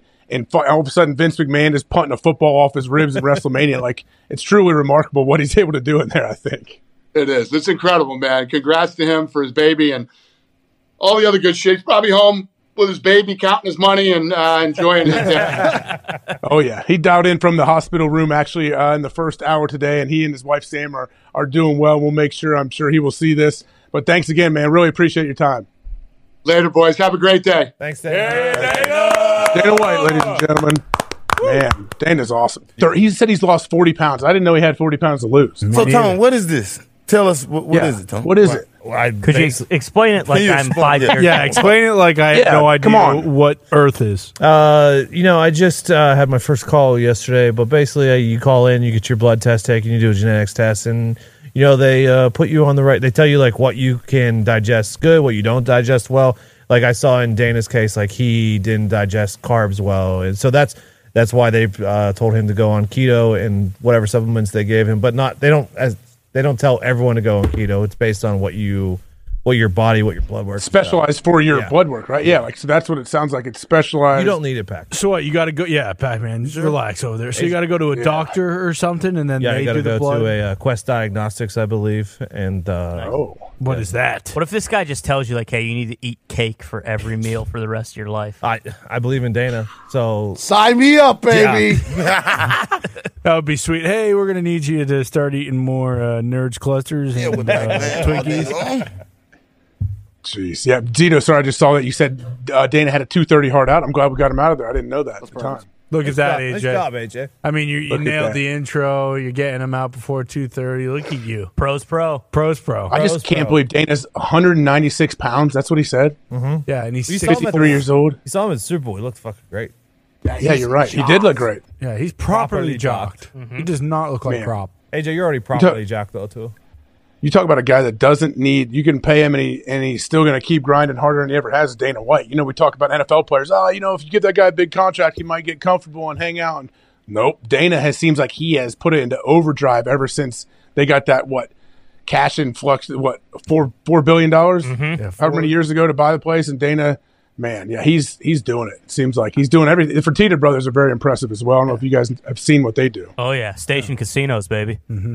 And it's, That's how they it's make- no that's how they got different their from start. you, AJ. I mean, you got a hundred million dollars just to go to Ohio State, so it's not as if you've been resting on your yawnies lately. So we that's I was going to ask Bobby about that, and then I apologize for for people. We had Bob on for about thirty seconds. His his uh, he's somewhere. He said he was waiting to go into a doctor or something. He texted me and said sorry about the internet connection. We couldn't get it figured out. But I wanted to ask Bobby about the whole NIL situation. He's a lot more dialed into me than I am about like how Ohio State does it, but not only that, how other teams are going about their business to bring in the money to try to get these recruits and the transfer guys. Like I saw the uh, the Michigan center from in basketball just transferred to Kansas, right? Yeah, Hunter Dickinson. Why did he leave? Why did he leave Michigan? Because Kansas is better. Yeah, Michigan sucks at basketball. So that's just where we are now. Like you just, hey, I can upgrade my squad. See ya. Probably, and, and get a little loot to boot. Why not? It's like that in football with Jahmyr Gibbs. I mean, I doubt Jahmyr Gibbs is going 12th overall if he stayed at Georgia Tech. Probably not. Yeah, I, I don't blame him. I'm just, you don't have to have a reason to transfer now, right? You No. just, No. Boom. It said, uh, I think for like college basketball, the, the deadline to enter the portal is May 11th. So yeah, it's just basically like, hey, as long as you enter the portal before the deadline, you're good. To, you're good to go. If you guys had the portal, like growing up, like would you have stayed at West Virginia or Ohio State? I'm so happy we didn't have the portal. Um, You got to lock in. Huh? You have to kind of like lock in on, hey, this is the Right, place. this is where the fuck I'm gonna be at. Yeah. Let me figure out how to make the best of this situation. Because some of these kids, yeah, it's some kids that is working out for, like the kid at Georgia Tech going to get more balls. But some of these kids are just jumping just because they're getting a couple dollars, who never gonna fucking play on Sunday. Mm-hmm. Mhm. Yeah. So this is like a cheap way out, I guess, a bailout. Oh, I'm a decent ass college player, but I can go. Let's. I'm just shooting out of school. I'm at UConn. Um, I can get a chance to go to Georgia Tech for Yeah. sixty thousand dollars and be in the city of Atlanta. I'd rather go to Georgia Tech to be in the city of Atlanta, get paid a little bit more. Maybe I can meet some people, but and that might be good for you. But like I, I don't know how good this is going to be for college. I, I think it's very good for us pay, play, paying the athletes. But um, I know you only get to move one time in football, right? Is that no? Not anymore. What, is it one free transfer? Because you used to have to sit out a year. What is No, it like? because um, the kid from West Virginia, Slo- actually. Slobodan Milosevic. Milosevic, Milosevic Yep, Slovis. nailed went it. from USC to Pitt. Now he's at BYU. Uh, what's his name? JT yeah, Daniels? JT Daniels. West Did Virginia. COVID just change it all? Did, did they just drop all the rules once COVID hit? Maybe. Yeah, they, they they got a little more relaxed with it, but also with the transfer porter portal, sometimes it's almost better to go the transfer porter. Uh, No, I was, sometimes- I was, oh, I was still laughing at Slobodan. but hold. Oh, sometimes it's better to go. Like, look at Jalen Hurts. Jalen Hurts went from Bama to Oklahoma. Like, it's not as if he went from you know one place to the other because of NIL. It was before NIL. So it, it, it They feels- got benched. Got That's beat. why. Yeah, exactly. So that's different. Yeah, Yeah. and that's I mean, look at old buddy, uh, the receiver on Evie's team in Detroit. He was Ohio State, goes to Alabama, Jameson, right? Jameson and then gets drafted by yeah. gets drafted by Detroit. Like Yeah. there's, it, there's definitely It used to Yeah, work. Like it used to be much Yeah. different where it was like, okay, you need to do this. Joe Burrow. Yeah. Joe Burrow had to transfer to play. Like, it, it wasn't yeah. Yeah. Cam Newton. It wasn't as if he, you know, decided, oh, I'm not playing my freshman year. I need to get out of here and go to a different school because they're going to give me sixty thousand dollars to Pac-Man's point. Like they transferred so that they could be starters or get a little more pub, and sometimes it's that necessary. 'cause Yeah. I mean, if those guys get benched, Burrow, Hurts, it's not as if they're in the NFL. If they just stay at Bama and Ohio State, then just graduate Like as Kenneth Walker went Wake Forest to Michigan State, had one great season at Michigan State, first round pick. I think that's a really effective way for the portal. Like I think that was great for him. yeah, and that's why the mon- the NIL has changed because it, Yes. it's not just hey, I'm going to transfer to get a better opportunity. It's like hey, I'm going to transfer because I'm going to get more money right now in my pocket instead of you know having a better you know opportunity. And with the NIL, that's why like Marvin, especially for Ohio State, like how much does it help Ohio State that Marvin Harrison Jr. just isn't doing NIL bullshit and that he's strictly there to play football? and Bro, that's bullshit. that. He's getting paid. Oh, I bet he. I Bro, bet he's getting paid. I bet he's getting money, but he's not seeking any of this shit out. I doubt. yeah, he's not all Like, over the place so- doing it. Yeah, he's quietly Yeah, doing it. so yeah, quietly doing it, right? Yes. So Ohio State is a wide receiver university. Yeah, factory. Any receiver that's starting for Ohio State is getting paid. Let's go ahead and say that. Right? Yeah, they've had Yeah. a first round pick. What in the last? no, four I'm years? talking about in college. No, yeah. yeah. no, but that's what I'm saying. The factory. Yeah, Yeah. Yeah. Like this NIL thing is a big thing now. As far as seeking going out getting trying to get different deals, I don't think he's doing that. But this is a guy who's the first one at the stadium, the last one to leave. bingo. Quite, I'm quite sure he's getting a nice little bag. Yeah, isn't I mean I thought isn't he working at Carpenter uh, air conditioning Oh, yeah. and heating and Yeah. plumbing this summer? Oh, is he? I, I, I think I did see a, t- a big, tall, like six four guy wearing the, the carpenter shirt installing a and a nice HVAC unit over near campus. Yeah, I maybe could've that was- I saw read he that somewhere. Maybe he went did. to. Um, I thought I saw on his Instagram. He went to trade school last summer so that he could get certified, so that because he wanted his NIL deal to be with Carpenter HVAC, and so And sons. yeah, and Sons. Yeah. I wish you guys lived around here. Every once in a while, we'll see. I don't know how many vans he, Bobby has wrapped in his whole for the business, but every once in a while we'll see it. And one of my little kids, oh, Dad, look at Uncle Bob. He's on that, that thing right there. It's the same one we saw the other day. Yeah, well, that's the problem because if we lived there, I would drive one of those. I, I would. Can you ask the general if I for can him for wrap the- my car? In a carpenter HVAC. Yeah, Carpenter and I, I think he would allow it. I think he might even he might throw you a few bucks to wrap your cars. Really? Free gas? Well, see how many he Oh. wants wrapped then.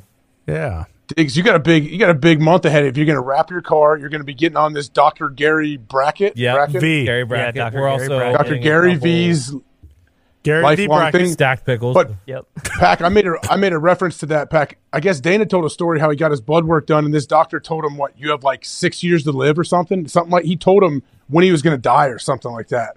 And I don't know how he's reversed that or how now the guy says your blood work's not showing that. But I think that's what kind of scared Dana.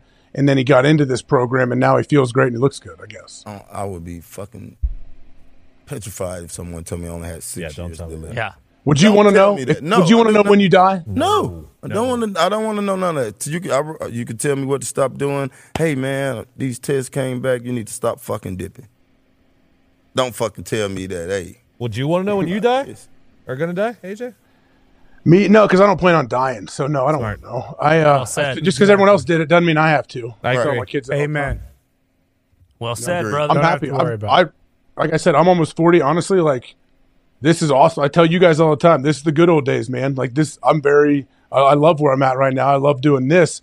I don't want to die, absolutely not. But I, No with that being No, said, I I don't say plan on it either. I didn't There's- say- I- just because everyone else does it doesn't mean I have to. I didn't say I Exactly. wanted to die. What, what if something gets invented in the next 20 years? He already has it with Uncle Wexy. Yeah, True. true. True.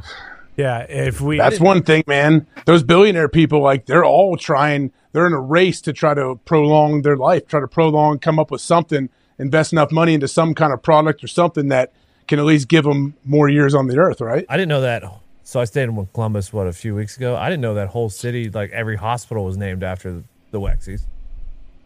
Well, they donate donate money to certain hospitals. Yeah, your name will get on there. to to get their product. What's the product? You know. Tell us. Humans. I, I don't know. I tried to figure it out. Oh, well, Allegedly. you know, just go walk down the street and knock on his door. You'll see. You'll see. I, uh, You'll see. not not as easy as you think to to get to that guy. No, I think I've Sticks. never met him, but hey, Z, if there is anybody on the five hour energy phone line, let them know before we we wrap up this program. We might get to a few callers if they are out there. You can pop the number up for people, and Con Man can tell the good people what the number may be. And a Con, if you have any live reads, you can get to those whenever you need as well. Absolutely. Thank you, AJ. Uh, I do have one. Uh, today's show is Number sponsored- five after this, too. Sponsored by um, Bobby Carpenter, HVAC and Sons. Okay. Uh, Nice, nice. Call Bobby Carpenter, uh, follow him on Twitter, and send him something nice. Maybe a tweet, maybe you know your resume, whatever you feel is necessary, uh, and that will help out Bobby very much. I believe the phone number is one eight three three, the dome or four the dome. For the dome. Okay, one eight three three four the dome. Okay, yeah. What phone? Zito, if there's anybody out there you think is good, you can pot them up, and we can we can chat with them. Zito said something about number five. I think he said What was number he talking about? five. Good. Yeah. Mitt. Oh, number the, the fifth caller. Yes. Yeah. Mick, go ahead and pop Okay. him up. Pot him up, Mitt. Let's Oh, see I hear him. Someone's there. five. Someone's there. Oh, Someone's there. hello, sir. You're on. You're on the program, sir. Who are you, or ma'am? Uh, this is Nick from Nick from Texas. All right, yeah. Nick. Nick from Texas. What's up, bud? Nothing much. I was I just uh, wanted to shout out and say thank you, uh, thank you for taking my call. But uh, Pat and Samantha, congratulations! You're going to be great Yes. parents. I just am wishing you guys nothing but the best. Thank you, sir. Thanks, Nick. Thank you for the call. I appreciate that, sir. I think they would appreciate also- that as He was well. getting choked up. Well, one question, one question I was going to ask you is who did you flip off in your infamous, you know, flip off thing? And uh, Pac-Man Jones, Kids. Uh, kids. did Vince Young actually have uh, five thousand dollars to Cheesecake Factory every month? AJ does. Pac.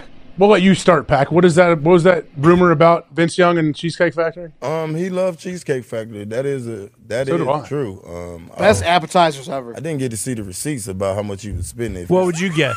what would you guess? I don't know. Uh, five thousand dollars at one restaurant A month. is a fucking lot. For It is. Absolutely. Fuck was he eating? A fucking steak every other hour? Yeah, I mean, what that would be.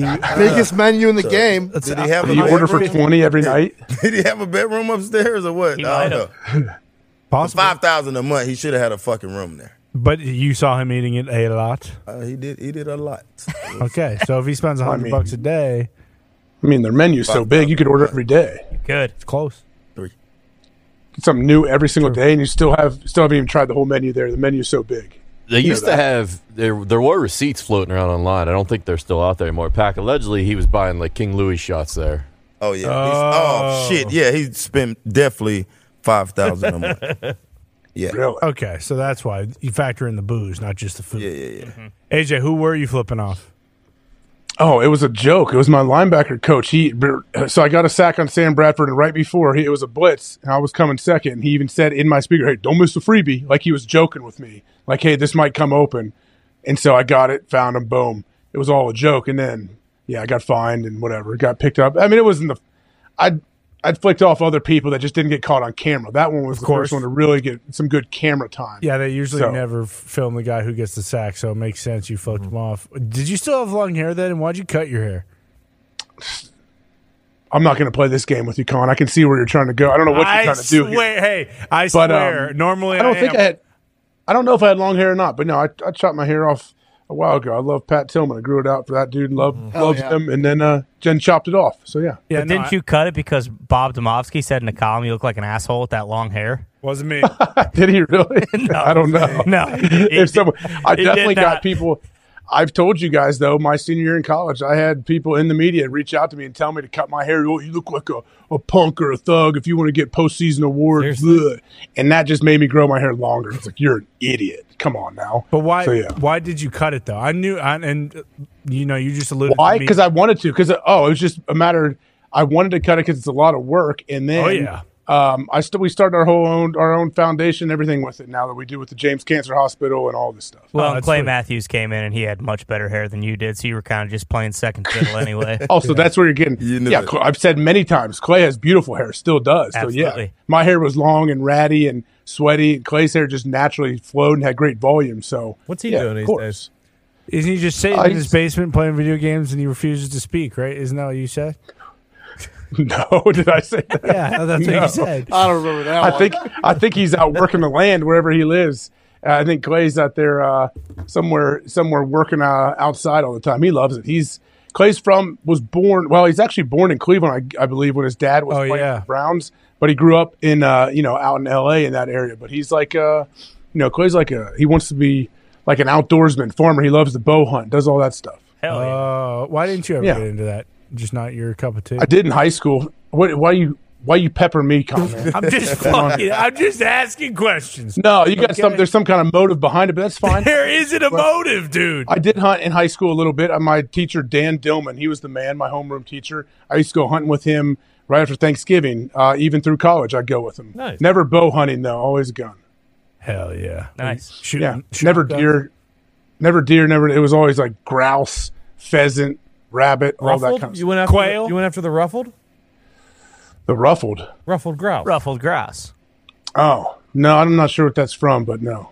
It's from birds. Okay, that's what it is. Ruffled called. is it ruffled grouse? It's called a ruffled grouse. Are you a big hunt bird hunter? Uh, no, but I am pretty well versed in aviation.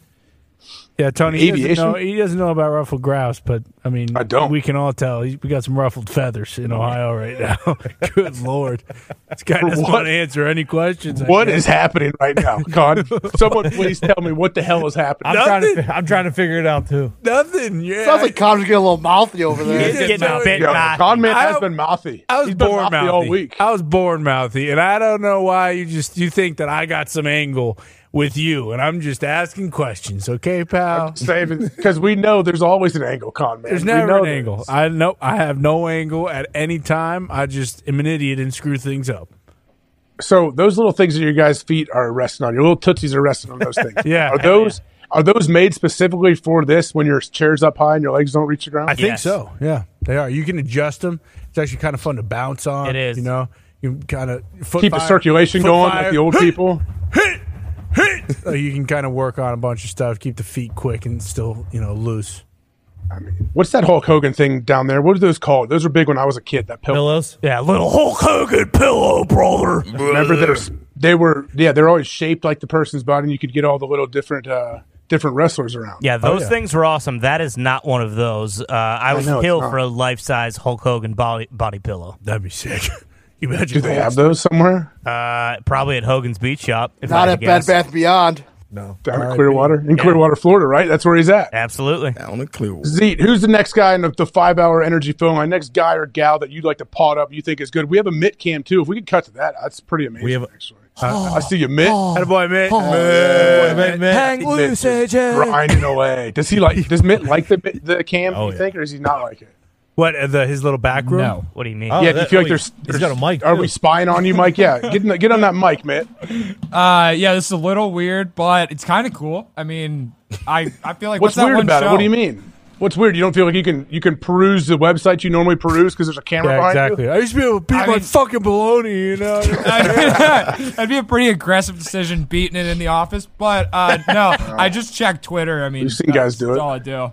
well, who have you seen do it? Who have you seen do it in the locker? Jeffrey Toobin. Toobin, yeah, Yeah. first Yeah. name that, That came wasn't to in the office though. His name, I couldn't pick up his name when I first said it. I meant I wanted to say Toobin, but it took me an extra three seconds to register the name. Sorry, it's been a while. Allegedly, allegedly. No, no, it was on camera. That was on camera. True. But was it on camera for everybody to see, or just like the group of twenty five he was on a Zoom with? Well, I think that was enough because it got out. Yeah. He get fired for that? No, remember they brought him back, and there was that interview where the lady was like, "So you were caught uh, beating your dick uh, on, on Zoom with everybody. Tell us more." And then he had What? to explain himself. It's a tough gig for that female journalist, whoever the one is, whoever the, the person that has to ask those Yeah. tough questions. Yeah, right? How, is that how you would have phrased it, Con Man, if you were interviewing him? no, I would have been much more professional. Professional. What would you have said? Let's hear. I it. would- How would you have phrased that to, to kind of ease him into it, so he didn't really get thrown off and and kind of you know just shut down? I would have said something along the lines of like, "So, Mister Tube and Tubes, if I may, uh, it feels as though you masturbate ten to fifteen times a day, and you just couldn't wait. Is this the? Is this what happens here? Is that why? Because hey, there's no worries having a problem like that. You know, I roomed with Bobby Carpenter in college, and he had a very similar problem. That's probably I would have you know thrown someone else in oh, there, given him a little slack, maybe have him take it and run. You know, Okay, I mean, yeah, that's why you know what, Conman, you might be put in that position someday where you have to do a professional interview with a guy like that. I will. Ne- I can confidently say I will never be put in that position. Maybe though. Never ever Never say know. never. Never say never. No, I can never say con- never. I can say never. confidently say that will never happen. Never. Unless, know. I'm, unless I'm interviewing you, AJ. So you tell me. Oh, you're quick. You're quick. Oh man, You're quick, Con He's man. so Good job. pissed. He's so Steve, pissed. can you pod somebody up? Yeah, let's go. Uh, line six, Rod from Bama. Ooh. Rod from Bama. What's on your mom, pal? Hot rod. AJ Pac-Man boys, roll tide. How we doing? Ooh. Keep Not so much right now, though. Hey, first I want to give a shout out to Pat. I'm glad everything went smooth. Hell yeah. I know you're going to be an awesome dad. But I got a question for Coach Lou Holtz. I was just wondering if you've wrote Nick Yes. Saban a letter about their new offensive coordinator Tommy Rees and their new transfer quarterback Tyler Buchner. Uh, I could give two shits about Tyler Beatner. I saw he transferred there. I never heard of the guy before. Uh, he couldn't cut it Notre Dame. He couldn't hack it as a fighting Irish player. Tommy Rees, now he's a ball player. Okay, Tommy Rees was a ball player. He, he's one of the best quarterbacks at Notre Dame. Kind of remind me of a little bit of a hybrid Jimmy Clausen, you know, another guy who was supposed Whoa. to take Notre Dame to the promised land. Uh, he looks like the kind of guy who's just going to get fucking chewed out time and time again by Coach Saban. So I hope he understands that. I hope he's ready for it. He probably was because that asshole Brian Kelly was yelling until his face was beat red at him all the time. So he probably gets it. But I don't know if this guy's still on. I'd like to ask you uh, what you think about that cheating son of a bitch uh, Uh, head baseball coach down in Alabama who was fixing games and cheating, and now he got fired, and he's bringing a big old pile of shame on the roll tide curtain down there. That's fucking despicable. He's gone. He's gone. Okay. that is, that is a big deal, know. though. Yeah. What did happen? That's Like, what so it the, was? the Yeah, they- Alabama head baseball coach got fired. Yeah, Yeah. throwing fucking games down there, man. Ohio, remember Ohio halted betting because of suspicious activity. Turns out the suspicious, suspicious activity was the head ball coach. Jeez. Yeah. Have, do we have any details about it? Like how No. he, what he was doing? No, I read the thing today, and it basically said that uh, like the AD hasn't really made. He just addressed that he got fired, and that like the uh, you know, assistant head uh, assistant coach is now the interim head coach. But he said he wasn't making any more comments about it at this time. Greg Sankey also uh, said something how like you know the SEC is going to look into it and and all that kind of stuff. But yeah, something's definitely a muck if they uh, actually shit can this guy. Yeah, Bama Athletics been through it this year. Jeez Louise. So what? What could it? Okay, if you could hypothetically, like you could try, what could he have done to where Ohio all of a sudden sees that and they say, "Hey, we no more bets on this game." What what kind of irregular behavior was happening? It said it was stemming from like last like last Saturday's game against LSU or something. They lost eight to six, but who knows? He could have you know tipped someone off like, hey, in this inning we're gonna bring in this guy to pitch who absolutely fucking stinks out of our bullpen. There's no way he's gonna be able to hold a lead, or there's no way you know, or whatever the case may be. But I don't know. I mean, he had to be feeding someone something if if he got fired. You know, like there's got to be a smoking Yeah. gun somewhere. There were just really big bets placed against Alabama baseball. Essentially, that was the unusual activity on on the games. Yeah, I feel like Ty, what Ty said is probably the most likely scenario, right? Like they put in a bullpen pitcher that sucks, Yeah. and then what? They just or have- or he was good. Either or. yeah, or he was good, but he just told him there's like a couple pitches, and then what? He just has guys pinch hit who can't hit shit, and then there's just no chance Yeah. of them winning. Yeah, I wondered because I, I what I did see is somebody else talking about. They're like, well, you know, college baseball doesn't tend to get a bunch of action when it comes to the online gambling. Right. So I would imagine some big old bets coming in. How do you not expect to get caught though? How do you think you can get away with it? Yeah. Makes no sense. I mean, probably people don't think about get with Because you gamble. Shit, Yeah. it's 'Cause an you gamble in AI. Ohio. You It's gamble in an AI around here, True. people. I would have blamed AI. You should have blamed AI, shouldn't you? Don't you dare blame AI. That thing will come. It, that'll hear it. It'll hear it. and then it'll come and fuck your life up forever. Fucking AI. How would you like to not be able to get into your home tonight?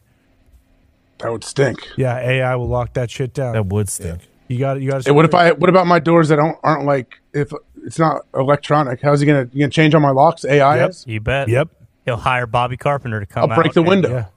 Nope. I'll break the window. Go right in. Nope. He changed the windows to bulletproof glass. Also called a. Uh, I'll tell him thank you, and I'll climb in the chimney and say thank you for making my house much safer. They see Mr. AI. jokes on you. They put fucking spikes in the chimney. Yeah. You could probably use your submarine. They fucking knew Yep. you'd be down the chimney. Jokes on me. Yep, it is. Have fun living in a hotel. Oh wait, your credit cards don't work because AI canceled them. you can't. I, hey, that's real, man. Not AI. Just people in general. The internet. That can happen, Yeah. man. Yeah. They can take your whole identity, can't they? Whoever you- yeah. yeah. People, I mean, that uh, documentary about that kid who's just selling drugs and making his own shiny flakes. Shiny flakes. Boom. There's just a dark web thing where people just explain how you can hack. You it. guys revere that kid way too much. No, it's just he opened up the world of the dark web and hackers to us a little bit more. He got caught. He stunk. He did. Is he in jail for a while? I believe so. No, he got out and then He got now out. he's back in. I think he served his time and served his time. Was on probation.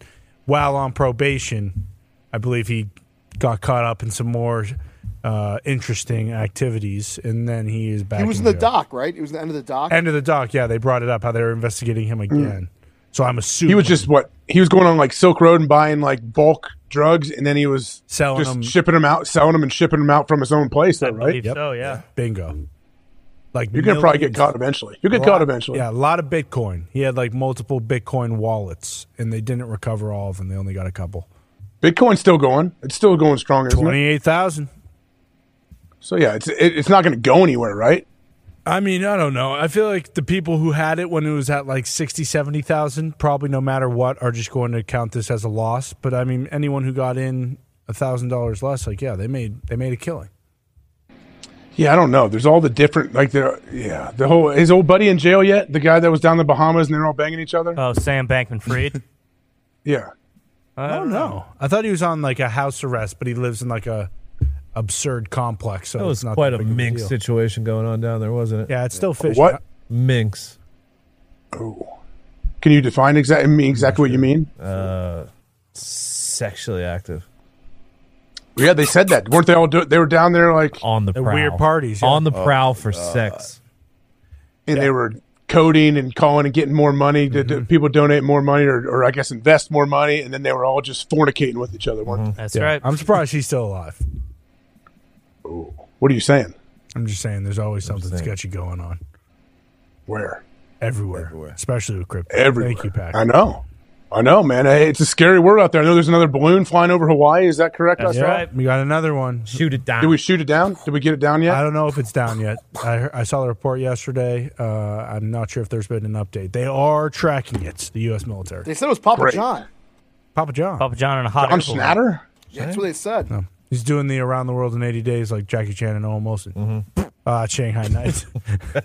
Richard Branson tried to fly around the world in a balloon, didn't he? And again, it went down. believe so, yeah. Really? There's a doc. There's a doc. It was a balloon, but it was like a, a full capsule under the balloon that he was living in. It was he ended up like something happened with the wind. He had to go crash land somewhere. Yeah, he's an absolute maniac. How old is that dude? Branson? 70 something, probably. High seventies. Looks great. He's always promoting his stuff. Virgin has cruises now. They have cruise ships. Like I don't know how the dude keeps doing it. I mean, Was he also Virgin Mobile? Yeah. Like the actual phones? Oh. Yep. Virgin Yeah. Records. Yeah. You name it. about He's it? done it. Anything Virgin That's him. Islands? No, I don't think that's the case. But he does have an island. Necker Island is the one that he owns. like a Virgin You there? Madonna. Yeah, I think he wrote that song. That was mm-hmm. like a prayer. Oh, my bad. I did. I got my Richard Branson lyrics wrong. He wrote that one. Yeah. And Madonna wrote it about him. Madonna was married to Dennis Rodman for a little bit, correct? Correct. I believe so. Yes. Dennis Rodman has lived a life. That dude is unbelievable. He was on the cover of Sports Illustrated in a, a wedding dress, wasn't he? Yes, he was. Mhm. He's got a movie coming out before too long here. What do you mean, a documentary or no, what? like an actual movie with the dude who uh, was in Creed 3 w- with Michael B. Jordan. He's playing him, and it's about, I think, like the weekend he went to Vegas when the Bulls were like in the playoffs. And it's an actual movie, though. Okay. Correct. You think it'll be good? Fuck yeah. It better be. I hope. It, I. eh, I don't know. Anytime that that happens, I mean, Dennis Rodman. But was he? Who was married to uh, Carmen Electra Yeah. too? Yeah, he was in Yeah. Vegas with her. This dude just he got around, didn't he? And then he Oh, was on uh, Celebrity Apprentice back in the day. I remember I was a big fan of him. He on was in there. the was freaking. NWO, dude. He was. You're right. Jeez, did Michael Cole call any of his matches? Probably. Well, I don't know because the NWO was WCW, you asswipe. I didn't know if they came over. I didn't know when they when they brought them together. I didn't No, know. dude, he fucking put Karl Malone through a goddamn table at Bash at the Beach. Did he really? Yeah.